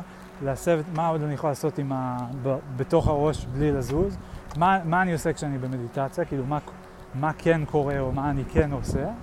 אני כן אה, חושב מחשבות, שלא ברור אם אני חושב אותן או שהן רק עוברות לי בראש, אבל either way זה משהו אחד שקורה. אה, אני כן, אה, דעתי מוס, מוס, כאילו התשומת לב שלי, attention, זז אה, ממחשבה למחשבה, לקולות שאני שומע מסביב, אה, לתחושות בגוף, כל מיני דברים כאלה, ואז אני אה, כביכול, אני אה, כביכול מחזיר אותו, את התשומת לב, לנשימה או אה, לאיזשהו state אחר, כאילו לא רק לנשימה, לאיזה awareness פתוח יותר, או משהו כזה. אה, אז אה, אה, כן, אז יש את המחשבות ויש את האטנציה. זה לדעתי שני הפקולטיז היחידים שיש בתור, כאילו, כ-mind only כזה, software only, אה, אה, כן, דברים שאפשר לעשות. כאילו אם אני איזה מין, בדימוי השגוי, השימושי, מין איזה איש קטן שיושב בתוך איזה חדר בקרה ויש לו כל מיני כפתורים וג'ויסטיקים כאלה שמזיזים את הפה ואת הרגליים ואת הידיים וזה, אז יש את כל האזור של אה, הגוף, הזזת הגוף, אה, ויש את האזור שהוא, אה, שזה מה שאני מכנה hardware, ויש את האזור שהוא uh, mind only, שהוא software. אז מה האזור הזה כולל? לטענתי, מחשבות, תשומת לב, זהו. Uh, אני לא מצליח לחשוב על שום דבר אחר מלבד uh, שני אלו. ואז, אם אני יכול לעשות איזשהו טריק כדי לא להיגאל מצפרדע, זה חייב להיות מתוך שני אלה. זה כאילו, בהנחה שאני לא, לא יודע מה, עושה איזה תנועה עם הידיים ופתאום זה לא מגעיל, וגם כל מה שאנחנו מדברים עליו הרי זה ה mind וה-non-dualism, זה מתייחס למשהו שקורה בתוך, ה, אה, בתוך הראש, ב mind, ולא בידיים או הרגליים. אה, אה, כאילו זה מתייחס לתפיסה שלנו את הדברים. זה כאילו גם מתייחס לתפיסה שלנו את הדברים, וזה גם טוען איזושהי טענה מטאפיזית כזו לגבי הדברים עצמם. אבל uh, בכל אופן, אז נראה לי אתם מבינים כבר את הנקודה שלי, אבל כאילו, אם אני יכול לעשות משהו כדי לא להיגאל מהצפרדע, או כדי לשחרר את הכעס והעצב אה, uh, או איזשהו רגש אחר לא נעים, אז זה חייב להיות משהו, uh, ושוב, בתוך המסגרת של מדיטציה ונאן-דואליזם, כן? כי ברור שנגיד אני יכול לשחרר כעס על ידי זה שאני אעשן, אולי אני יכול לשחרר כעס אולי על ידי זה שאני ארקוד, אז על ידי זה שאני אצרח, אה, כל מיני דברים פיזיים אחרים, אבל אם מדברים רק על, אה, אה, במסגרת המדיטציה, שוב, מחשבות ותשומת לב, זה הכלים היחידים שיש לי לדעתי. ו, ו, ו, יפה. אז...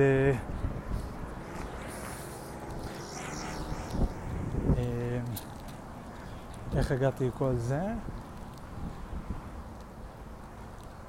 כן.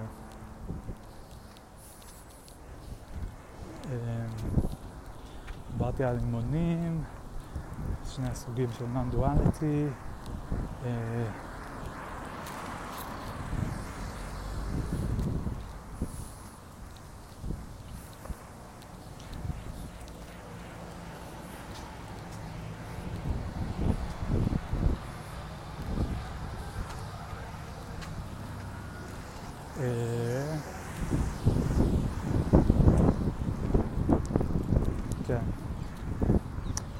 כאילו באיזשהו מקום אני רוצה לטעון, אני פשוט לא ידעתי אם אני כבר הגעתי לשלב הזה, שמדיטציה לא, לא באמת עושה משהו, אה, או שזה לא עושה את מה שטוענים שזה עושה, או שמגזימים, שזה כאילו עם, עם האפקטים של זה. אה, ו... אז אולי אני אצלול לתוך הדבר הזה רגע, כאילו, מצד אחד אני שומע את מייקל מתאר את ה... אפילו רק התיאור הזה של השלב שבו במדיטציה אה, אה, מגיעים למצב הזה שבו awareness, כאילו חווים את ה-awareness כ... אה, completely uh, empty of content וחווים איזה awareness שהוא pure awareness כזה ואז אולי חווים אפילו את ה-inseparability of uh, awareness and self ו-self and world וכל הדבר הזה ולרגע אולי הסלף מתפרק, ואז אני לא יודע, אנשים מספרים שזו חוויה מאוד משחררת, ופתאום אתה כזה, נפקחות לך עיניים, כי אתה אומר, וואו, לא, בחיים לא דמיינתי או חשבתי שאפשר לחוות את המציאות באופן הזה, בצורה הזו, אמ, ו... אמ, ושזה יכולה להיות חוויה מאוד משחררת, ו... אמ, ו... ואז יש כאילו משם אה, כאילו מספרים על יתרונות מפה ועד הודעה חדשה, כאילו על איזה יתרונות זה נותן ומה זה עושה, ו, אה, וכאילו יש שם גם קטע בפרק שמייקל מתאר איך יהיה מישהו שחווה את הדבר הזה או שהוא חווה את זה אה, באופן יציב, כי אחרי שחווים את זה פעם ראשונה, שזה בפני עצמו כאילו אירוע משמעותי לפי מה שהוא אומר, אה, אז... אז רוב העבודה זה to stabilize it, כזה. אמ, אז נגיד מישהו שהצליח to stabilize את התחושה שהוא לא נפרד מהיקום, או משהו כזה, לא ברור בדיוק גם מה, what do you exactly stabilize, אמ, וגם תחושות זה לא משהו ש... זה משהו שהוא משתנה הרבה, אז כאילו לא ברור מה זה אומר to stabilize it, וגם האם זה, כאילו אם זה רק תחושה, אז, אבל אז אומרים, טוב, זה לא תחושה, כי תחושות מתחלפות, ואנחנו מדברים פה על awareness, לא על איזושהי תחושה חולפת לגבי awareness או תפיסה עצמית מסוימת. אנחנו מדברים על איזה מין state of mind, שלא ברור איך מגדירים את זה ומה זה אומר, אבל state of mind ש, שבו אה, כל הזמן נמצאים בחוויה מסוג מסוים. והחוויה הזאת היא כאילו, זה ב-level אחר מה, מהתחושות. זה אולי הניסוח הכי טוב. כאילו, זה לא כמו כעס ועצב וזה, שזה תחושות מתחלפות, אלא זה איזשהו משהו יותר בסיסי. כאילו כל התחושות האלה הם כמו דגים באקווריום, וזה כזה ה, אה, הזכוכית, או המים, או משהו כזה. אה, זה לא דג. הדגים כאילו באים והולכים, ו, וכאילו אני שלא קיים, איכשהו נשאר מחובר ל, לדבר הזה, לאיזושהי סנסציה כאילו מסוימת. נשב פה רגע. נוכל לטוסיק. אה, זהו, אז קודם כל, אני כאילו... אה, לי לא היו ממש פיק אקספיריאנסס בכל השנים שעשיתי מדיטציה. אה, היה לי פעם אחת פיק אקספיריאנס ש... שלא היה במדיטציה, זה היה אחרי שעישנתי ובזמן ש...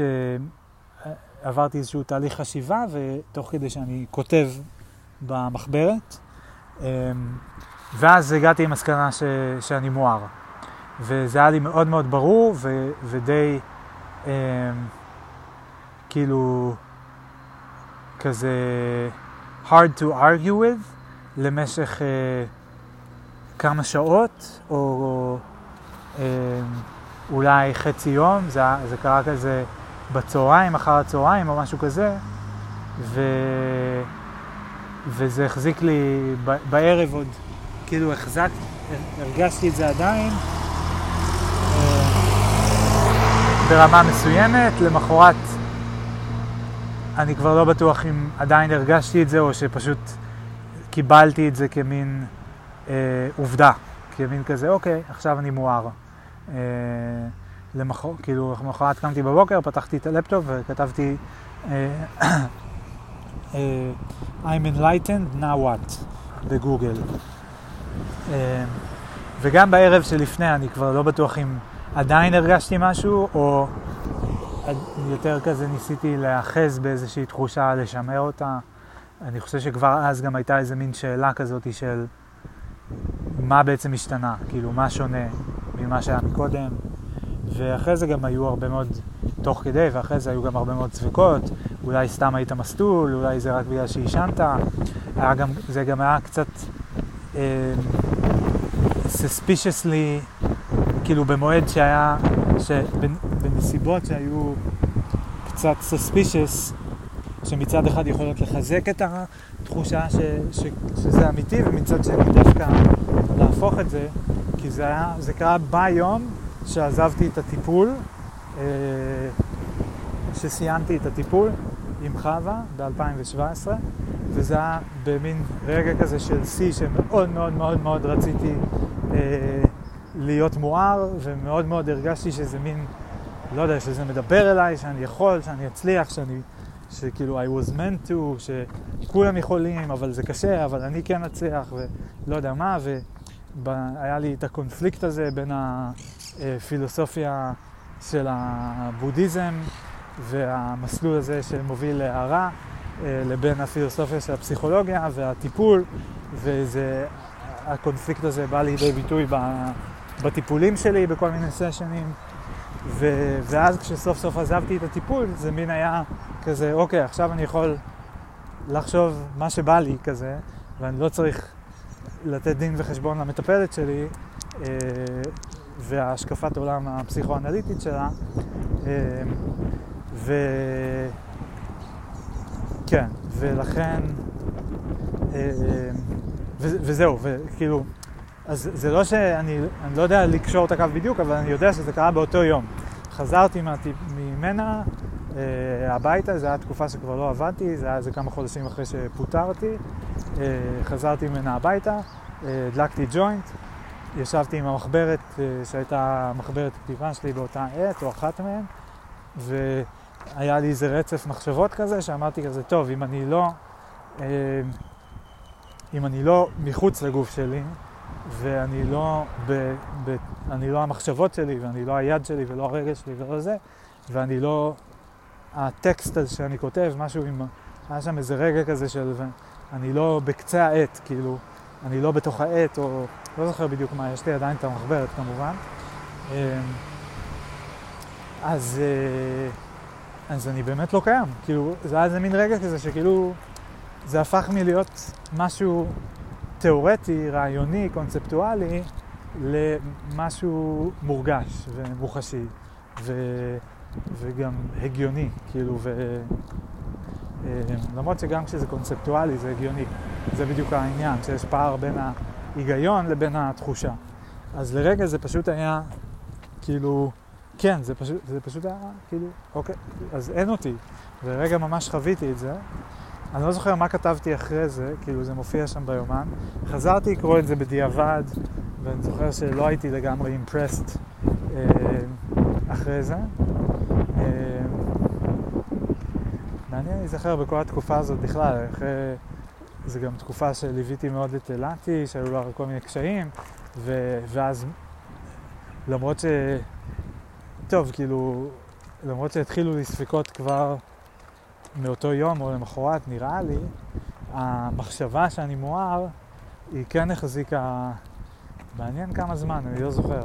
אני זוכר שניסיתי, רציתי להעיר גם את אילתי, כאילו לעשות לה אה, איזה מין סשן כזה שבו אני אראה לה שזה הדבר הנכון איכשהו, והיא תשתכנע והיא גם ת, כאילו תבין שכזה אם היא לא פה ולא פה ולא פה אז היא לא קיימת או משהו כזה. וממש כתבתי שלבים, לא רק לה, אלא כאילו מין שלבים כלליים כאלה של איך לעשות את הדבר הזה עם בן אדם, צריך אה, להסביר אה, שיוצאים למסע, שיהיה מוזר בדרך, לא זוכר בדיוק מה יש לי, זה כתוב. אה, ומתישהו סיפרתי לסמדר, גם סיפרתי לאלעתי בפעם הבאה שנפגשנו, היא ישר איכשהו, היא גם אמרה לי כזה, אתה מתנהג מוזר, למה אתה מתנהג מוזר, או מה אתה זה, ולא תכננתי בדיוק לספר, לא הייתי בטוח, אבל היא כאילו על ההתחלה הצביעה על איזה משהו, ו... אמ, ואז אמרתי לה, והיא שאלה מה זה אומר, ומה זה מרגיש, ונה נה, ואני זוכר ששמתי אצבע אה, מתחת למפה, משהו שלא המצאתי, והראיתי כאילו איך כזה, כאילו, אה, כאילו אתה פשוט מבין שאתה ישות כזאת, אבל אתה חלק מכל המפה. כאילו אתה פשוט אה, יצאת מהאדמה ואתה עושה כאלה קולות ותזוזות עם הפה, אבל אתה פשוט חלק מהאדמה וחלק מהכל. וזה כאילו מן התובנה. ו... אז השאלה אם לייצב את זה, זה אומר להרגיש ככה כל הזמן. שבעיניי זה מין, יש בזה משהו קצת פנאטי, כאילו, או... זאת אומרת, אם אתה באמת משחרר את התודעה שלך לחשוב ולהרגיש מה שזה, אז כאילו, למה, למה אתה צריך להרגיש ככה? למה אתה... כאילו, יש פה איזשהו אלמנט נורמטיבי כזה של עדיף להרגיש ככה. זה יותר נכון, יותר נכון להרגיש שאתה הכל ושהכל ביחד מאשר שאתה משהו נפרד. אבל מי אמר? כאילו, אוקיי, סבבה, אפשר לראות את זה כהכל, אפשר לראות את זה כנפרד. למה צריך uh, לקבוע שיש איזושהי uh, צורת הסתכלות מסוימת שהיא מועדפת? והטענה שהצורת הסתכלות שבה, שרואה uh, אותי כישות שהיא חלק מכל היקום, uh, שהיא בעצם לא חלק, אלא שהיא כאילו, שהיא כל היקום, והיא כאילו uh, פיזית uh, מוגבלת להיות חלק מכל היקום, אבל היא בעצם היא פשוט הכל, היא, היא בלתי נפרדת מכל השאר. אה, זה מין, המחשבה שהדבר הזה הוא איכשהו יותר כיף או יותר אה, אה, בריא מבחינה פסיכולוגית, או כאילו איכשהו נותן איזשהו אדג' פסיכולוגי כזה, אה, החיים הופכים להיות יותר קלים, או יותר כיפיים, או יותר זה, ואז כמובן שאנשים יגידו לא, זה לא הופך יותר קל, כי אתה אה, לוקח על עצמך יותר אחריות, אה, או לא יודע מה. אני לא, כאילו קשה לי לקבל את כל, הרבה מאוד שלבים בתהליך הזה, בתהליך טיעון הזה. היה שם גם איזה חלק בשיחה שהם מדברים על מה זה עושה לבן אדם, נגיד שמישהו שהצליח לחוות את זה ולייצב את זה. אז ג'ייק שואל אותו, אז האם בן אדם כזה יתנהג אחרת? אז הוא אומר, אה, יכול להיות, אבל לאו דווקא, כי זה בעיקר שינוי של החוויה הפנימית. שכבר זה, אני כאילו כרגע מרגיש שאני כזה מגה סקפטי, אז אני רגע אהיה מגה סקפטי לגבי הכל, ואחרי זה אני אפרק את המגה סקפטיות שלי ואת ה... אמ, את ה-possible blind spots שלי. אמ, אז אה, חוזר למגה סקפטי, אמ, אז התשובה היא תשובה מאוד לא מספקת, כי זה מין כזה, לא, הוא יתנהג רגיל, אבל בפנים הוא יחווה משהו אחר. וזה, אוקיי, אז אם, כאילו, לא יודע, איך שאני מרגיש מכתיב את מה שאני עושה כל יום, כן? אם אני בדיכאון, אם אני לא, אם אני... כמובן שכאילו אני עדיין קם לעבודה, אני עדיין אוכל, אני עדיין אה, אה, יוצר, אפילו אם, גם אם אני בדיכאון, גם אם לא, אולי אני יוצר הרבה יותר כשאני לא בדיכאון, אה, אבל אה, כאילו התחושות הן נורא נורא קשורות ל, למה שאני עושה, אז להגיד שהתחושות הפנימיות השתנו לאיזה משהו שהוא dramatically different and better, ושהמעשים החיצוניים לא, זה קצת משונה. אה, אם כי אפשר להבין את זה כגם איזושהי אמירה כזאת שכאילו בסוף כולם בני אדם, זה לא שהוא מתחיל לעוף או לראות לייזר מהעיניים, הוא עדיין אה, אוכל, שותה, מדבר, צוחק, אה, זה. אה, אבל אה, בפנים כאילו התחושה היא הרבה יותר טובה, ועדיין צריך להיות מסוגלים להגדיר את זה יותר טוב. כאילו האם מישהו כזה גם יכול להיכנס לדיכאון, נגיד, כזה. כי אם כן, אז זה כבר, זה נהיה טענה מצחיקה, זה כזה, כן, לא, הוא יכול להיות בדיכאון, הוא יכול להתעצבן, הוא יכול לעשות הכל, פשוט בפנים זה כיף לו. כאילו זה מוסיף עוד שכבה של, או זה סבבה לו, או זה פחות נורא. זה כזה, מה זה אומר, כאילו, מה, מה זה אומר, לא יודע. כאילו, עדיף לא להיות בדיכאון. ואם מישהו בדיכאון, אם זה לא באמת משפיע עליו, אז זה לא באמת דיכאון. כאילו, אם הוא בדיכאון אבל הוא לא מדוכא, אז הוא לא בדיכאון. ואם הוא עצוב אבל הוא לא עצוב, אז הוא לא עצוב. כאילו, איזה מין דבר זה שהוא עצוב? הרבה פעמים אומרים, but there's space, there's space around it. כזה, אוקיי, לא יודע. קשה, קשה להבין את זה, קשה לתאר את זה. אני לא יודע אם זה בגלל שעוד אין מספיק דוגמאות טובות ועוד לא... עוד אין מספיק חוכמת המונים כדי להסביר את זה כמו שצריך, או שזה פשוט חר. אה, אבל אה, זה היה לא משכנע. ואז ג'ייק אמר לו, אוקיי, אבל לאורך זמן כן יהיה איזה שוני, נכון? כאילו, הציפייה היא שזה מעבר לרק, או שם לך איזה מין... אה, זה כאילו ש... יש כזה את הגוף, בתוכו יש חלל נוסף שזה הרגשות, ואז כאילו בפנים יש עוד איזה בועה יותר קטנה, שזה מין הבן אדם המואר, שהוא עדיין חווה את הרגשות בחוץ והגוף שלו כרגיל וזה, אבל הוא חי בתוך איזה בועה בפנים בפנים, ששם הכל סבבה כאילו. או ששם הכל, אה, אה, כאילו שכל הרגשות הן אה, פחות נוראיות באיזשהו מובן. אמ, ו... לא יודע, זה גם כן היה מאוד לא משכנע. מה שעוד מעצבן אותי גם זה שאף פעם, כאילו בדברים האלה, הם לא מדברים על עצמם, כמעט אף פעם. ושבשיחה הזו מייקל לא דיבר על עצמו. הוא לא סיפר את ההיסטוריה שלו, הוא לא אמר מתי הוא חווה את זה פעם ראשונה, עד כמה הוא הצליח לייצב את זה, איך זה שונה, כזה. אז מה, אתה לא רב עם אשתך? מייקל, אתה לא אה, מתבאס, מתעצבן. אה, הוא אמר, מישהו כזה יש לו נטייה להיות מאוד ספונטני, לקחת דברים בקלות, אה, והוא אמר שבאופן טבעי יש, אה, יש לו compassion, הוא רוצה לעזור לאנשים אחרים כדי, אה, כי to sidestep את הדבר הזה, כי הוא רואה כמה הם מסתבכים, וזה לא בגלל ש... זה לא איזה אלוף awareness כזה שאתה נהיה ניטרלי ואתה כאילו, לא אכפת לך מכלום. זה, ה, זה ה, כאילו awakening. לא, זה, זה משהו הרבה יותר, אתה באופן טבעי רוצה לעזור לאנשים אחרים, כי אתה מזהה שהם בסיטואציה דומה לשלך, וזה פשוט, אולי מה שאני מנסה להגיד זה שזה נשמע suspiciously כמו סיפור שהוא מספר לעצמו כדי לעטוף את המסלול שלו ואת האורח חיים שלו בנרטיב של, אה, שמספק אותו ומביא לו הצלחה, ובמקרה שלו גם אה, פרנסה אה, הרבה שנים. ו,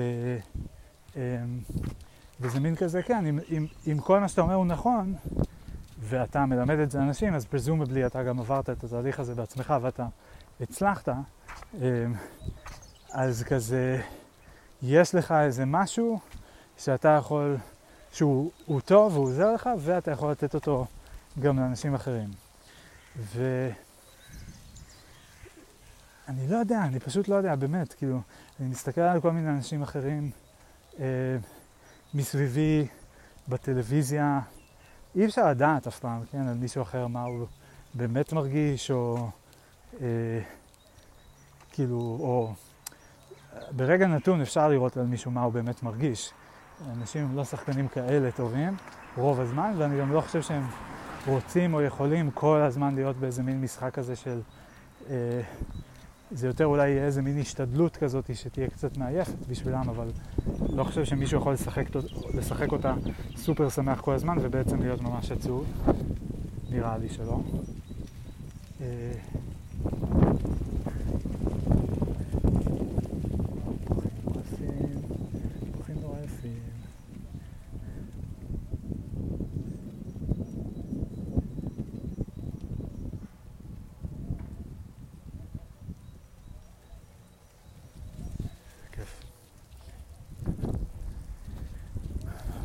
אה, אמר שכאילו אם מישהו כל הזמן משדר איזה רגש מסוים, אז סיכוי יותר טוב שהוא acting, לא יודע. אה, לא מבלה עם אף אחד כל כך הרבה זמן כדי לראות את התנודות הרגשיות שלהם ולשפוט האם זה כן אותנטי או לא אותנטי, חוץ מי עם אה, עצמי ועם סמדר, פחות או יותר. אה, ולאורך שנים גם עם אה, המשפחה ועוד כל מיני חברים וכאלה. אבל אה, כן, לא יודע, זה, זה פשוט, זה, זה היה נשמע לי מאוד, זה, זה לא נשמע אמין, זה לא נשמע אמין פשוט. גם פילוסופית זה כאילו כזה לא ממש מחזיק מים או לא ממש מחדש משהו. אה, זה, זה לא שיש פה גם איזה מין, איזושהי, איזשהו חידוש פילוסופי, כן? ביחס נגיד לפילוסופיה המערבית. אז זה לא שמשהו פה בפילוסופיה הזו, אה, שגם לא משנה אם מאיפה היא הגיעה, ואם היא מהמזרח או מהמערב, ואם זה יתערבב או לא יתערבב ומתי וכל זה, זה לא שיש פה איזשהו משהו שהוא כזה אה, תפיסה שונה במהות, או אה, משהו שהוא אה, אה, revolutionary כזה, זה כזה, כן, במשפט הכל עשוי מאטומים. סבבה? ו- ולכן גם אתה, ולכן אתה גם בן אדם, אבל אתה גם בעצם פשוט ערימה של אטומים. אה, ו... אז ברמה הפילוסופית, הקונספטואלית, כאילו אין פה איזה קונספט, רעיון חדש, מפתיע, משהו, כאילו אין, אין את זה. וברמה, ואז מה שנשאר זה רק מין כזה, כן, אבל זה לא קונספטואלי, זה לא שאם אתה תבין את זה כאילו אינטלקטואלית, אז אתה אה, פתאום תשתנה החוויה שלך, זה משהו חווייתי. אה, ו, וגם זה לא, זה לא משהו שאתה יכול פשוט כזה, שמישהו יסביר לך ואז אתה מיד תחווה את זה, למרות שהוא כן מדבר על זה שעם pointing out instructions, מה שנקרא, אפשר תוך כמה דקות להראות למישהו את ה... אה, את הזווית הסתכלות הזו, אה, אבל שעדיין אני חושב שברוב המקומות, כאילו היסטורית זה מין משהו כזה שעובדים עליו חיים שלמים, ו...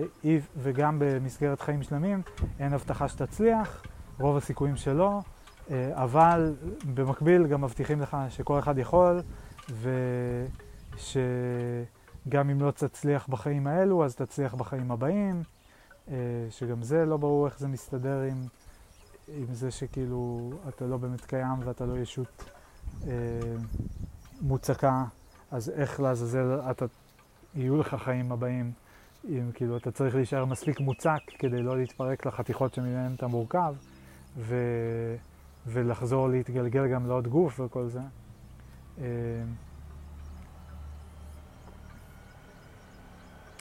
כן.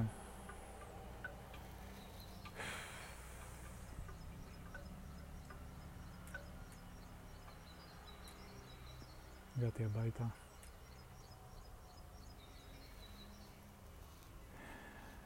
אני די רעב, קצת צמא וכואב לי הטוסיק.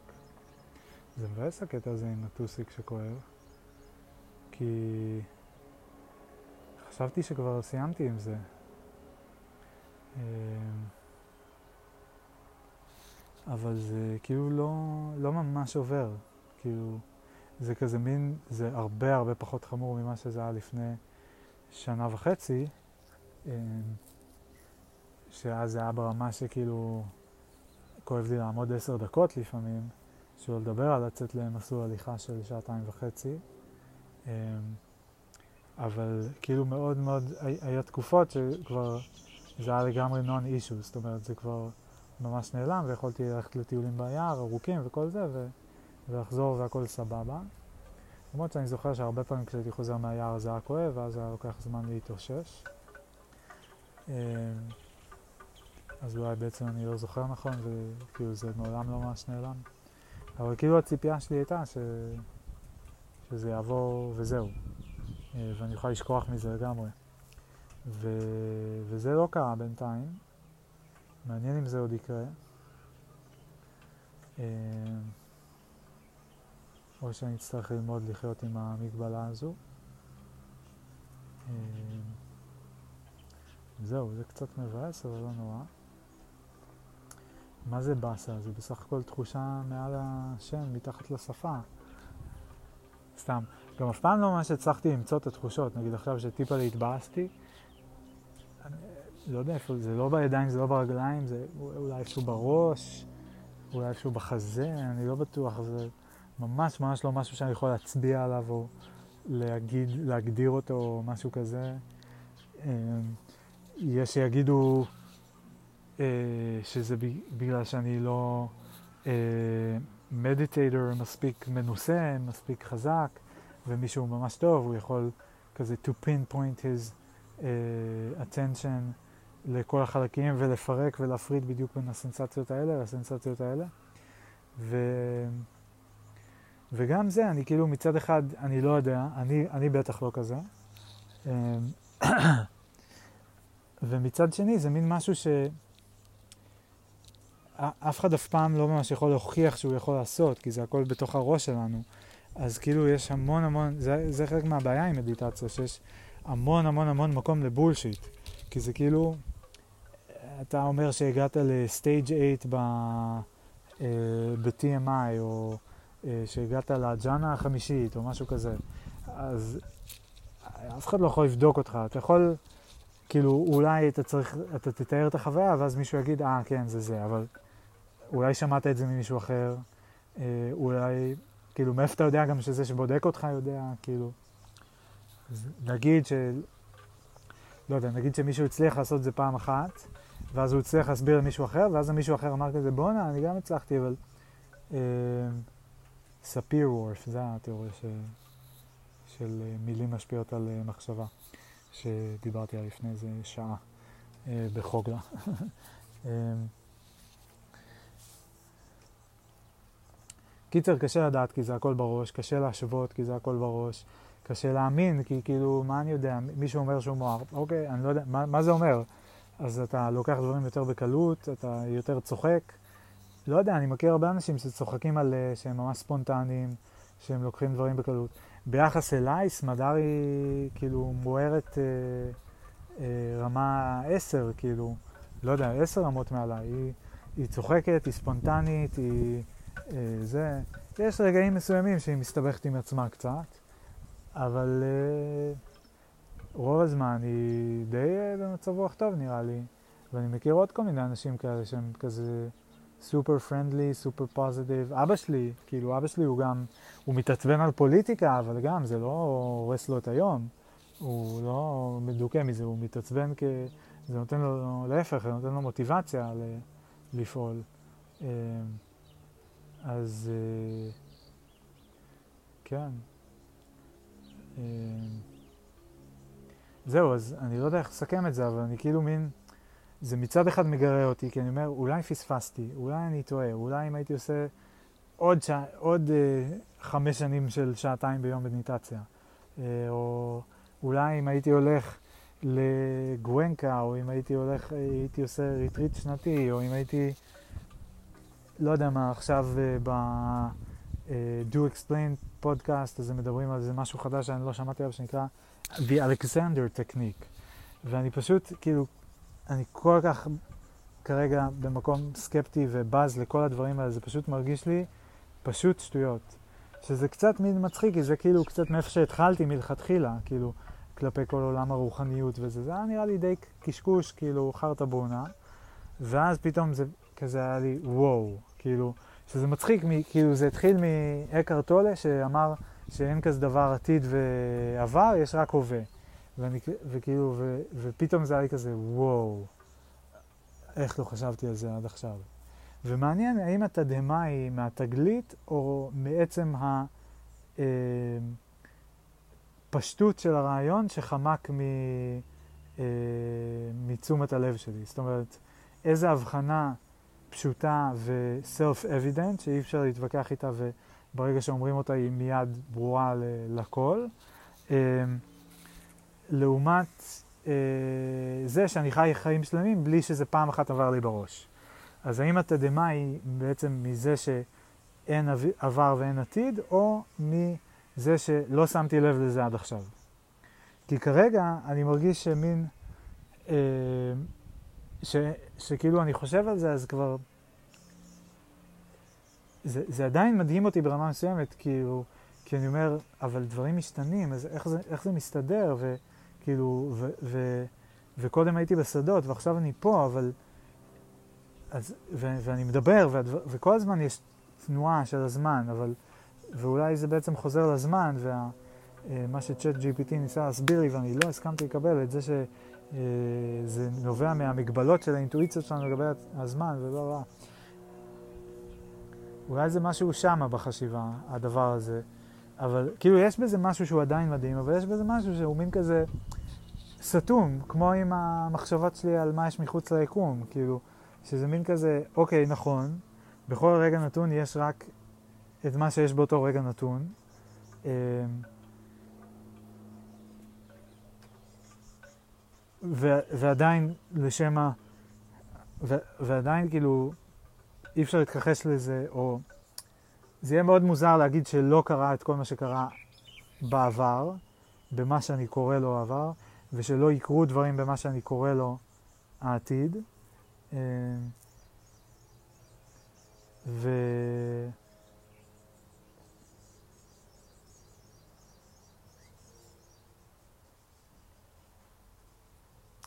ו... אבל שכאילו אין, אין הרבה מה להגיד מעבר לזה, זאת אומרת, כאילו כן, נכון, בכל רגע נתון יש רק את ההווה, שכמו שאלן ווטס אומר, הוא דק כמו מחוג השעון, שעושים אותו אה, אה, רק מספיק עבה to be discernible, כאילו, אה, ולא מעבר לזה. אה, וכל הסוגיה של מה זה זמן, והאם יש בכלל דבר כזה, או שאנחנו, זה רק מילה שאנחנו משתמשים בה כדי לתאר משהו שאין אותו. ובעצם כל הסוגיה הזאת של הקשר בין המילים למציאות ולקיום המטאפיזי של המציאות, ו... אוח, זה כבר מתחיל להיות... אה, להיות מבלבל ומסחרר, ואני כאילו מצד אחד עדיין סופר מוטיבייטד כזה, להיות זה שיצליח לגלות את הטריק, את הפרצה, את התגלית ש, אה, שתעשה סדר בכל הבלאגן המעצבן הזה. ותאפשר לחיות חיים שבהם אה, יש הלימה בין המחשבה שלנו לבין המציאות, וגם המחשבה לא יוצרת פרדוקסים מוזרים וכל מיני דברים שאנחנו לא מצליחים להבין אותם, אבל אין דרך להתחמק מהם. אמ, ומצד שני אני אומר כזה, ממש, כאילו, אתה תצליח לעשות את זה, וממש, כאילו, בהצלחה. תראה, תראה לאן הגעת בינתיים ותראה מה, אם אתה חושב שיש לך סיכוי אה, להצליח אה, להתקדם עם זה. לא יודע, לפעמים אני מרגיש שכן, לפעמים לא.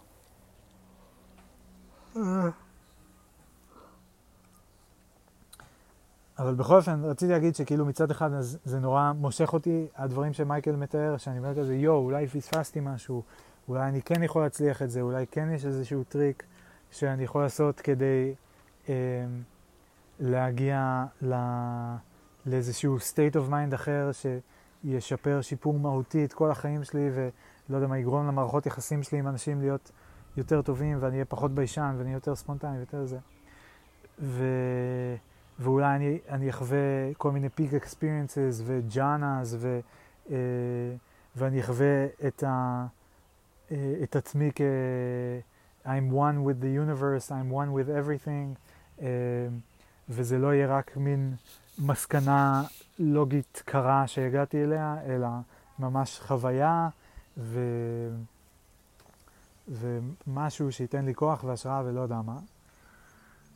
ומצד שני אני פשוט אומר חרטה, חרטה, חרטה, חרטה בונה, חרטה, חרטה בפיתה, חרטה, חרטה, חרטה. ואני, כשהסתכלתי על האנשים שהיו איתי בקבוצות מדיטציה, זה לא היו נראים לי אנשים שהם כאילו עלו על משהו, זה היה נראה לי אנשים שהם אבודים, כמוני, שיש להם בעיות רגשיות, בעיות חברתיות, שיש אה, להם סקרנות ו...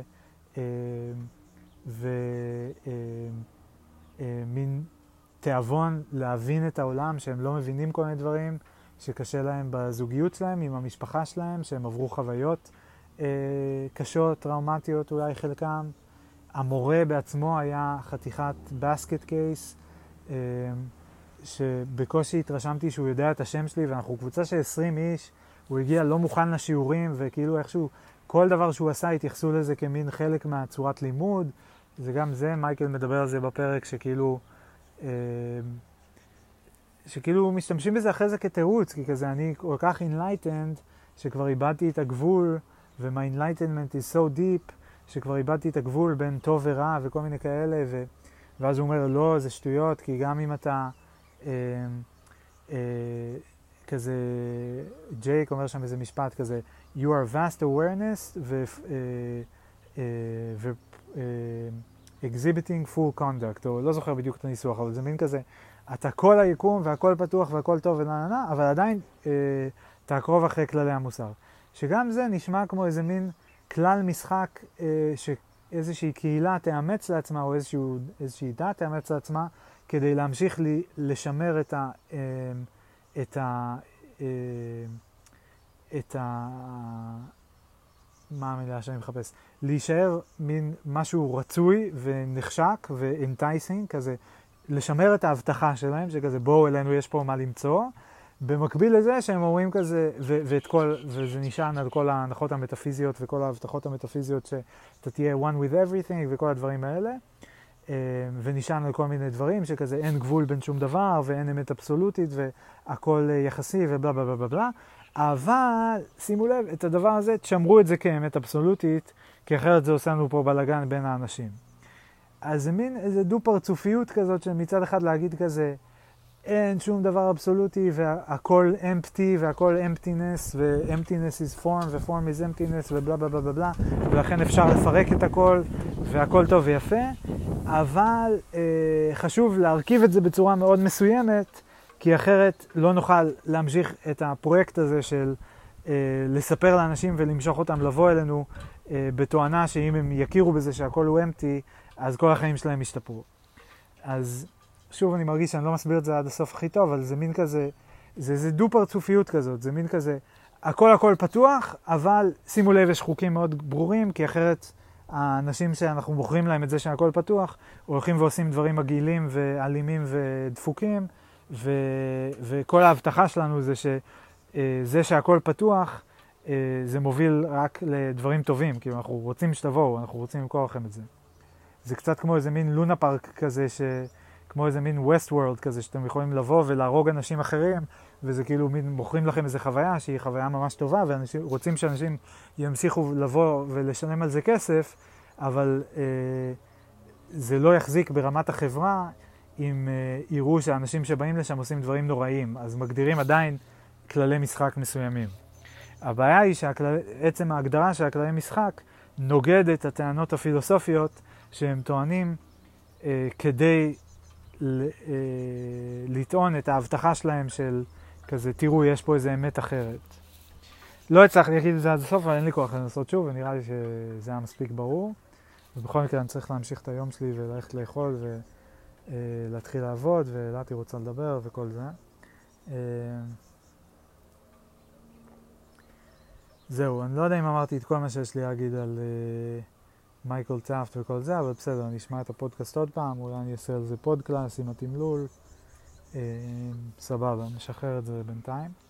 רציתי להגיד שעשיתי אתמול את הקאבר פוטו של, לא את הקאבר פוטו, את ההזמנה לפסטיבל הסרטים. Uh, בהתחלה חשבתי ללכת על הכיוון של, uh, של הקאבר פוטוס של הפודקאסטים. שזה כזה ריבוע, תמונה, הרבה מסגרות, כל הכיוון הזה.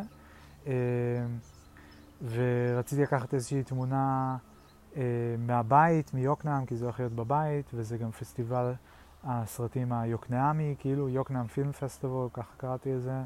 אה, ו... כאילו על משקל Sundance Film Festival, כאילו אם קודם ההשראה הייתה יותר פסטיבל סרטים בערבה, אז אולי עכשיו זה טיפה משתנה, לא יודע. אמ, אבל בכל מקרה חיפשתי את הלוגו שלהם כהשראה, כרפרנס כזה, אמ, וה... אה, והוא היה ממש ממש ממש... קודם כל לא מצאתי save the date חוץ מ... לא, לא אהבתי את העיצובים, בקיצור זה לא היה מרשים. ה-save the date זה היה פשוט תמונה מה... קולנוע וכתוב מעל save the date. אה, לפעמים שמים את הלוגו שלהם, אבל הוא לא כך יפה בעיניי, ובכל מקרה לא תכננתי לעצב עכשיו לוגו. אה, ואז חיפשתי אה, save the date של פסטיבלים אחרים, אז חיפשתי של קאן, ופסטיבל קאן כלומר, וכאילו K-H-A-N, לא כ' א' נ' סופית.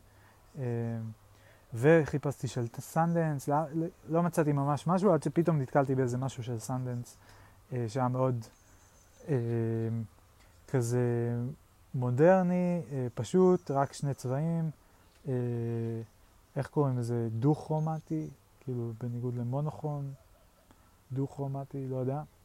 אה, וזהו, ופשוט לקחתי את הקונספט, ממש העתקתי את זה, לא בדיוק אחד לאחד, אבל מאוד מאוד דומה. אה, ו... והוספתי עוד איזה משהו בקטנה. אה, זה היה די פשוט, ברגע שמצאתי את ה reference גם התלבטתי, שיתפתי את סמדר בהתלבטות, היא אמרה איזה היא אוהבת, והיא אהבה את הסנדנס בקיצור, ואז עשיתי את זה. אה, לממש את זה ב Procreate היה די פשוט, די straightforward. לקח לי איזה, סליחה, חצי שעה, 45 דקות, תוך כדי שהקשבתי ל... לה... פרקים של uh, Do Explain, ו... וזה יצא מאוד יפה, אני ממש אוהב את איך שזה יצא, הייתי מאוד מבסוט לעצמי שיצא לי ככה. Uh, זה, כן, ממש חמוד, כאילו, זה מאוד פשוט, uh, זה, יש בזה כאילו רק את השני צבעים, שזה שומר על פשטות ואחידות והרמוניות, ומצד שני יש לזה גם את ה... אה, משחק, זה, זה בעצם כאילו, אוקיי, זה ריבוע, כתוב יוקנעם פילם פסטיבל, הרקע הוא כתום, היוקנעם פילם פסטיבל הוא אה, כתוב בירוק, ויש איזשהו פס אה, curved line כזה, לא, לא ישר ולא בדיוק curve אחד, אלא סקוויגלי כזה, שעובר באמצע, ואז מצד אחד של הפס אה, בעצם ה-background הוא אורנג' וה, והטקסט הוא green, ומהצד השני זה ב-invert, background green, foreground orange. אז. אה, הסקוויגלי ליין הזה, אה, הוא כאילו קצת יוצר עניין וזה נחמד למוח, וזה כאילו יוצר למוח כזה את המשחקים של, אה, זה כאילו יש פה את האות M, שהיא אה, M אחת, אבל היא בעצם מורכבת פה משני חלקים, את הצבע הזה והצבע הזה. אה, וזהו, וזה נחמד. אני ממש אוהב את זה, סמדר הייתה מאוד מאוד מבסוטית. אה, שלחתי בקבוצה של אה, א' א' ס' הפקות לאימא וגם אלעתי, וסמדר אה, ישר הגיבה כזה מושלם, זה, כאילו, בכוונה גם קצת הקצינה כדי לשחק איתי. ואז אימא הגיבה יפה מאוד, והיו לה כל מיני שאלות והסתייגויות קצת, אז היא טיפה להורידה לי, ואז גם אלעתי אמרה, יפה מאוד, צבעים יפים או משהו כזה. וציפיתי ליותר התלהבות, וזה קצת הורידה לי, ואז סמדר עוד יותר חיממה אותי כזה, אמרה לי, וואי, הם לא, לא כזה התלהבו, המשפחה שלך. ואני כזה, כן, חצופים, למה אתם יכולים לעשות כזה דבר? וצחקנו על זה קצת. אבל הם כן קצת, ב... לא ביאסו אותי, אבל כאילו קצת הורידו לי. ומצד שני זה מצחיק לצפות על כל דבר שאתה עושה לקבל אה, כזה כל הכבוד, אבל לא יודע, זה גם לא על כל דבר, זה על הדבר הזה, שזה... ואל תשכחו שאני אה, לא מעצב בהכשרתי, זה הכל אה, כישורים שצברתי לבד, אה, אבל אה, אל תשכח אתה, שאתה לא רוצה שהם כל הזמן ימשיכו לראות אותך כמישהו שהוא לא באמת מעצב ויתפלק לו איזה משהו יפה, ואתה כבר די הרבה זמן מעצב כל מיני דברים, אז אה, אולי הם מודדים אותך דווקא ביחס לסטנדרטים יותר גבוהים. לא יודע. אה, והרגיש לי כזה לא שיא הפטור לגמרי, שכאילו מין משהו כזה שאולי אני ארצה לשאול, שבטח עוד יעלה כזה, שחשבתי כזה לשאול אותם, אתם רוצות משהו אחר, אתם לא אוהבות את זה, אולי לא נתנו להם מספיק מקום להביע דעה, ישר סמדר אמרה מדהים מדהים מדהים, אז כאילו, אולי משהו כזה. I don't know man. Um, אבל בכל מקרה, אני, אני די שמח עם איך שיצא ודי גאה בעצמי. Um, וגם בזה שזה היה כאילו די, עשיתי את זה די טיק צ'אק. ו... וזהו, ועכשיו צריך להפיץ את זה, להבין מי מגיע מתי, שיש מספיק מקום, בלה בלה בלה, צריך ליצור אה, אה, לוז סרטים, וצריך אה, לארגן את הציוד, ו... אה, ו... אה, ולי יש את המשימה אה, הכי, הכי גדולה, הכי חשובה, שזה לעשות סרט. שזה בפני עצמו אה, עניין. אה, אני פותח פה ברקפת, יש לנו את הרקפת שההורים הביאו לנו לכבוד הבית, שהחזיקה כל החורף, ולפי מה שהם אומרים, היא לא אמורה להחזיק גם את הקיץ, למרות שאלו שביער כן איכשהו מחזיקות. יכול להיות שהן נובלות ורק הפקעת שלהן נשארת באדמה ואז היא שוב בחורף הבא יוצאת, אולי, לא יודע. אמ, אבל בכל מקרה היא, היא חטפה מכה קשה ב... כשהיינו בשבוע המלדיבים, אף אחד לא השקע אותה. ומאז היא לא כל כך הצליחה להתאושש. זאת אומרת, היא עדיין חיה, ועדיין הגבעולים, תמיד כשאני לא משקה אותם, אז הכל נהיה כזה מושי וזה, ואז כשאני משקה, אז גבעולים, יש להם טונוס כזה. הם עומדים והם קשים ו- וזה. אה, אז עדיין יש פה מלא פרחים והיא ורודה ויפיפייה וכולי, אבל יש כל מיני עלים שהם כזה חצי צהובים, והיא לא חזרה, פעם היא תמיד כאילו הייתה נופלת, ואז כאילו כל ה... אה, כל הגבעולים כזה נופלים הצידה, וזה כמו מין כזה נפתח, ואז רואים לה את כל האמצע. אה, ואז כשאני משקיע אותה, הם כולם נעמדים בחזרה, ואז גם, זה מנגנון גם נורא מגניב, כאילו, מבחינת הצריכת מים, כי כזה כשהיא יבש לה, אז היא נפתחת, ואז כל המים שנופלים מלמעלה ישר נכנסים לאמצע, וכשהיא קיבלה מספיק מים, אז היא עומדת, והעלים, מכיוון שהם יחסית דחוסים, אז אה, חלק ניכר מהמים שנופלים, העלים אה, תופסים אותם ושופכים אותם הצידה דווקא, כאילו, אה, מנתבים את המים, כאילו, זה מין מנגנון כזה שמנתב מים פנימה או החוצה. אה, כשיש יותר מדי אז החוצה, או כשיש מספיק אז החוצה, כשיש, כשאין מספיק אז פנימה. אז אה, מאז המלדיבים היא לא חזרה, למרות שאני משקיע אותה כל יום, ו, וזה, היא לא, היא לא חזרה לעמוד לגמרי זקוף כזה. אה, ולא נראה לי, אני כאילו חושד שאני השקעתי אותה כבר יותר מדי, אני לא חושב שחסר לה מים. אה, נראה אם אני תצליח לשרוד את כל הקיץ. אה, מעניין. זהו, בכל מקרה איפה הייתי? אז כן, צריך לעשות סרט, לא אדבר על זה עכשיו. לא יודע אם אני סוף סוף אעשה את הסרט שהתכוונתי לעשות לפני שנתיים, על עצמי, אחרי שעשיתי סרט אה, לא על אימא אבל לאימא, ולא על אבא אבל לאבא, ולא, וסרט אחד על אילתי, וסרט אחד על בז' ולירי, לכבוד הולד, אה, החתונה שלהם. אה, וזהו, ורציתי לעשות איזשהו סרט עליי, על התקופה, אה, על כל המסע, של, מסע חיפוש שלי וזה. אה, אז רציתי להגיד על הרקפת, ש... איזה בלאגניסט. אמ, נורא יפה לראות את השלבים, שיש את העלים, כן, שהם גם כן יוצאים עם גבעולים, ויש את הפרחים, והפרחים יוצאים כמין איזה גולה כזאתי, אמ, כמו איזה כרוב ניצנים כזה, שהוא נורא גם עיגולי כזה, ונורא כיפי, וכאילו עטוף ממש טוב, וגם יש לו עלים מכל הכיוונים, נורא יפה. ואז באיזשהו שלב יוצא איזה מחט קטנה כזאת, איזה מין, כמו איזה משהו למשוך אותו כזה, יוצא החוצה, ואז יש עוד איזה שלב, ואז יוצא איזה, הוורוד יוצא אבל בפס, מגולגל כזה, ואז איכשהו הוא עושה גם איזה מין היפוך כזה, שהוא כאילו נפתח, ואז העלים אה, אה, יוצא, כאילו, זה יוצא מגולגל כלפי מטה, ואז זה נפתח והעלים נפתחים כלפי מעלה.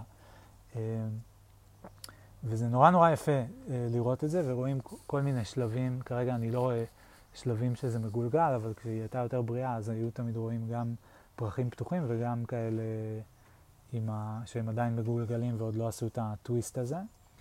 ו... וזהו, אז עכשיו לקחתי איזה גולה אחת כזאת של איזה גבעול שהיה מושי שתלשתי אותו, ופתחתי אותה, ובפנים יש את הגרעינים.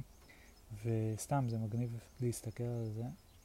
זהו, אין לי, זה, אני אצלם את זה, אין לי מה להגיד על זה יותר מדי. סתם רציתי...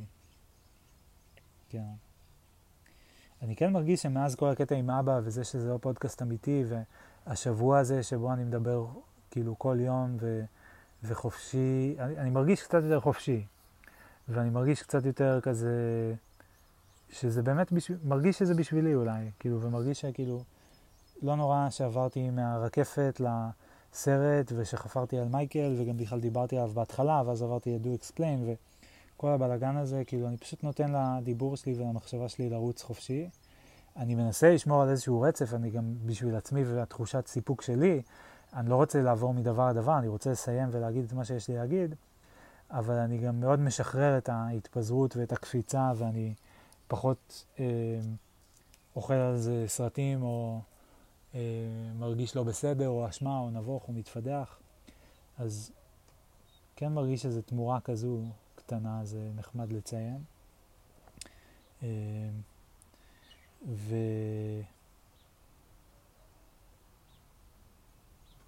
זהו. אה, אז נראה לי שאני אכנס לאכול, נראה אם אלעתי רוצה לדבר עכשיו. כי אחרי זה אני כבר מתחיל לעבוד. ו... זהו, אני אשמע עוד פעם את ה... נראה, כן, אני אתקדם עם הפודקאסטים, בקיצור. אני אעדכן גם שבהקשר של הגו פרו, עוד משהו שעשיתי אתמול כדי להתקדם, כי זה פשוט... אה, כל כך מתיש ומעצבן, חברה, חברה מעצבנת גו פרו, סליחה. שירות, כאילו מוצר טוב, מגניב, קונספט מגניב, מוצר מגניב, לא עובד שיא הטוב, וזה פשוט מעצבן, והספורט על הפנים, כאילו, פשוט על הפנים. אז יש להם ספורט, אבל הוא עובד רק בשעות מסוימות בין 6 ל-9, בשעות אנגליה, כאילו שכל העולם כזה קונה גו פרו, אבל כולם צריכים את הספורט רק בשעות אנגליה. אוקיי, בסדר, לי זה לא כזה רחוק, לא נורא. אמ, וגם כל כך מבאס, צריך למלא טופס, ואז לוחצים כזה start chat, ואז הוא אומר לך, sorry, all agents are uh, currently not available. כזה, אז תכניס אותי לתור ותקרא לי כשאתה מוכן, כאילו, אז מה, try again later. וגם, הוא לא מרסט את זה, אז בפעם הבאה שאתה לוחץ, ההודעה לא נעלמת, אז אתה לא יודע אם זה בגלל שעדיין ה-agents הם uh, unavailable, או שהוא פשוט לא ניסה עוד פעם וההודעה לא השתנתה. כל כך מעצבן, כל כך כל כך מעצבן. ואז אתה עושה start chat ואז זה לא נפתח. וכמובן שגם יש לי אפס אמון שהם באמת יצליחו לפתור לי משהו בדבר הזה. כל כך כל כך מעצבן. אמ, אז בקיצור, מה שעשיתי זה אמרתי, טוב, בוא נראה מאיפה, מכיוון שיש לי בעיות רשת בהורדה, ואני מניח שלא לכל העולם יש את זה, למרות שכן ראיתי מלא אנשים מדברים על זה בקומיוניטי פורום, וכמובן שאף אחד לא סיפק להם שם שום מענה או תשובה. נורא נורא מבאס, ממש מאכזב. Uh, תתביישו לכם גו פרו, באמת, כאילו ממש על הפנים. Uh, לא unacceptable, זה פשוט unacceptable. אז אני לא, לא אתחיל להטיף מוסר או משהו כזה, זה פשוט, זה unacceptable, כאילו, זה לא... אתם צריכים להחזיר את הכסף על כזה דבר. זה לא הגיוני שכאילו, אני לא יכול לגשת לצילומים שלי, אני פשוט לא יכול. אני יכול לראות אותם באתר שלכם, אבל אני לא יכול להוריד אותם מהמחשב. ויד... ועזבו כאילו את כל הביקורת שלי מקודם, שהיא גם הייתה סופר ולידית, על זה שאני לא יכול להוריד את הכל, ואני צריך להוריד רק כל פעם 25 דברים, שזה מלא עבודה כשיש לי מאות של uh, וידאוים. אני אפילו לא יכול להוריד וידאו אחד. וידאו אחד שהוא ארוך, אי אפשר להוריד, פשוט תקוע שם אצלכם, אי אפשר לגשת אליו. מנסה להוריד, נתקע. והשרת שלכם, שכנראה קראתי על זה קצת, על הארור הזה שקורה, הוא כנראה, ניסיתי להוריד במקום דרך הבראוזר, אה, דרך, עברתי מ Brave ל Chrome, כי לפעמים ה downloader שלו יותר יציב וכל מיני כאלה, גם הוא נכשל, ניסיתי עם wget, ואז אפשר לראות בדיוק איזה ארור מקבלים, וקראתי קצת על הארור, שכאילו הוא מוריד כזה 6 ג'יגה, ואז חוטף את הארור, ואז מתחיל מההתחלה. ואני אומר, למה? הורדת כבר 6 ג'יגה, תתחיל מאיפה שנעצרת, במקום להתחיל מההתחלה. אז מסתבר שאם הם לא מקנפגים את השרת שלהם כמו שצריך, אחרי שיש את הארור הזה, הוא חייב להתחיל מההתחלה, כי אין אפשרות לעשות סיק, כאילו להגיד לו, תתחיל מבית מספר ככה וככה. מאוד מאוד מאוד מעצבן, כאילו ממש לא מקצועי. אם הייתם עושים את זה, אז בסדר, היו לי ארורים, אבל אוקיי, הייתי עושה ריזום, ואז אוקיי, הוא היה נכשל שלוש פעמים, אבל בסוף הוא היה מצליח. מכיוון שלא עשיתם את זה, מתישהו ייכשל עוד פעם, וכל פעם הוא נכשל, וזה אף פעם לא נגמר. מאוד מעצבן, אז גם Brave לא עבד, היו כל כך הרבה שלבים. גם להוריד את הכל לא עבד, גם להוריד רק 25 דברים לפי המגבלה שלכם לא עבד, גם להוריד דבר בודד לא עבד ב Brave, אז גם להוריד אותו דבר בודד ב Chrome לא עבד, גם להוריד דבר בודד ב-wget לא עבד, אז מה הדבר הבא שעשיתי? אה, סחבק לא פרייר. אה, יצרתי עצמי, בדקתי מאיזה IP הוא מוריד את המידע, ואמרתי, טוב, אולי אם אני אצור עצמי מכונה וירטואלית שהיא יחסית קרוב, קרובה גיאוגרפית ל-IP שממנו, אה, לשרתים של GoPro בקיצור, אז אה, יהיו לי פחות ארורים. וחיפשתי לכל מיני שירותי cloud, יש free tier כזה שלא צריך לשלם, יצרתי לעצמי free tier ב-Oracle Cloud. מעולם לא היה לי שם account, עשיתי מחקר קצר וגיליתי שאפשר ליצור את זה שמה, ושגם אין להם מגבלות על network, אמ, שזה ממש אחלה, ותודה רבה ל-Oracle Cloud, מאוד נחמד מצדכם. ויצרתי לעצמי מכונה וירטואלית, התחברתי אליה אה, לגמרי ב free tier, כאילו הכנסתי credit card, אבל הם לא מחייבים אותי, הם הבטיחו, חסר להם. הם אמרו שרק אם אני אעשה upgrade ל account יחייבו אותי, וזה רק אה, מין verification method כזה. כדי למנוע ספאם. אז עשיתי את כל זה, יצרתי מכונה וירטואלית, והתחלתי להוריד מהמכונה אה, הווירטואלית אה, מגופו למכונה הווירטואלית, ואז אני צריך עוד שלב של להעתיק את זה מהמכונה הווירטואלית אליי, אבל שם כבר אין את האירורים, אז זה בסדר. מה הממצאים בינתיים? א', זה עובד ממש ממש מהר, כאילו זה ממש מגניב, כאילו הרבה יותר מהר מפה. נגיד פה אני מוריד על במקרה הטוב מגה בשנייה, במקרה הממש טוב שני מגה בשנייה, ממש טוב, אה, בדרך כלל זה לא מחזיק. שמה זה כזה על 20-30 מגה בשנייה. כבר, וואו, מגניב. דבר, זה כבר פלוס, אחלה. כל הכבוד לי שחשבתי על הרעיון וסחטיין. אה, על Oracle Cloud וכל הכבוד לכולם, יופי. אה, מה עוד? אין את האירורים. אין את האירורים, זה לא נכשל, זה מוריד מההתחלה עד הסוף. אש, מעולה, יופי. עכשיו רק מה שנשאר לי זה שיש לי את הצוואר בקבוק, שיש לי רק איזה 50 ג'יגה על, המכונה הזו, אז אני לא יכול להוריד, אז כאילו אני, צר... אני מוריד שם מאוד מהר, אבל אז לוקח לי משם למחשב שלי להוריד, זה לוקח הרבה זמן, ו... ואני צריך לחכות לסיים להוריד למחשב שלי לפני שאני יכול למחוק משם ואז להוריד עוד דברים. אז זה קצת אה, מאט את התהליך, אבל לא. בסדר, לא נורא. ומה הדבר הבא זה שעכשיו אני בא להוריד את הקובץ ואני מנסה לפתוח אותו, אה, שאם אני מוריד כמה קבצים או גם אם זה קובץ גדול, אז גופרו מפצלים אותו לכמה קבצים ושמים את זה בתוך זיפ, ואני בא לפתוח את הזיפ וזה לא נכשל, לא עובד. ופה אני כבר לא יודע את מי להאשים, כי אולי זה ה-W-Get, לא, לא יודע, אבל אולי, ואני עוד לא, לא אה, בטוח אם, כאילו, היו לי כמה הורדות במקביל וזה, אז אני עוד לא סגור אם, אם היה כבר משהו אחד כזה שניסיתי אותו שוב וראיתי שזה כן עובד, זאת אומרת, אם זה משהו רגעי נקודתי, או שזה... אה, האם זה הולך להיות איזה, סתם איזה משהו נקודתי ואני אעשה עוד פעם ובסדר זה יעבוד, או שתהיה עוד בעיה שאני צריך להתגבר עליה, לעבור מ-wget ל-curl או, או לעשות עוד מחקר על הבעיה הזאת. Uh, אני מאוד מקווה שלא, כי יאללה חלאס, כמה אפשר להתעסק בדבר, כמה זמן כאילו אפשר לבזבז, אני בסך הכל רוצה את הקבצים שלי, אם רק הייתי מעתיק את זה מה-SD card, uh, כמו שאני עושה עם המצלמה, במקום לעלות ל cloud ולמחוק, אז כל הדבר הזה היה נחסך לי. אמ, אבל מה אני אגיד?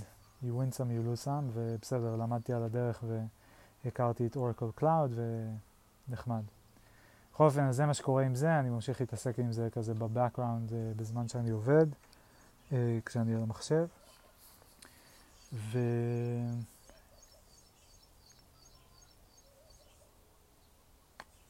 זהו, נראה לי אני אקפל פה. See you laters.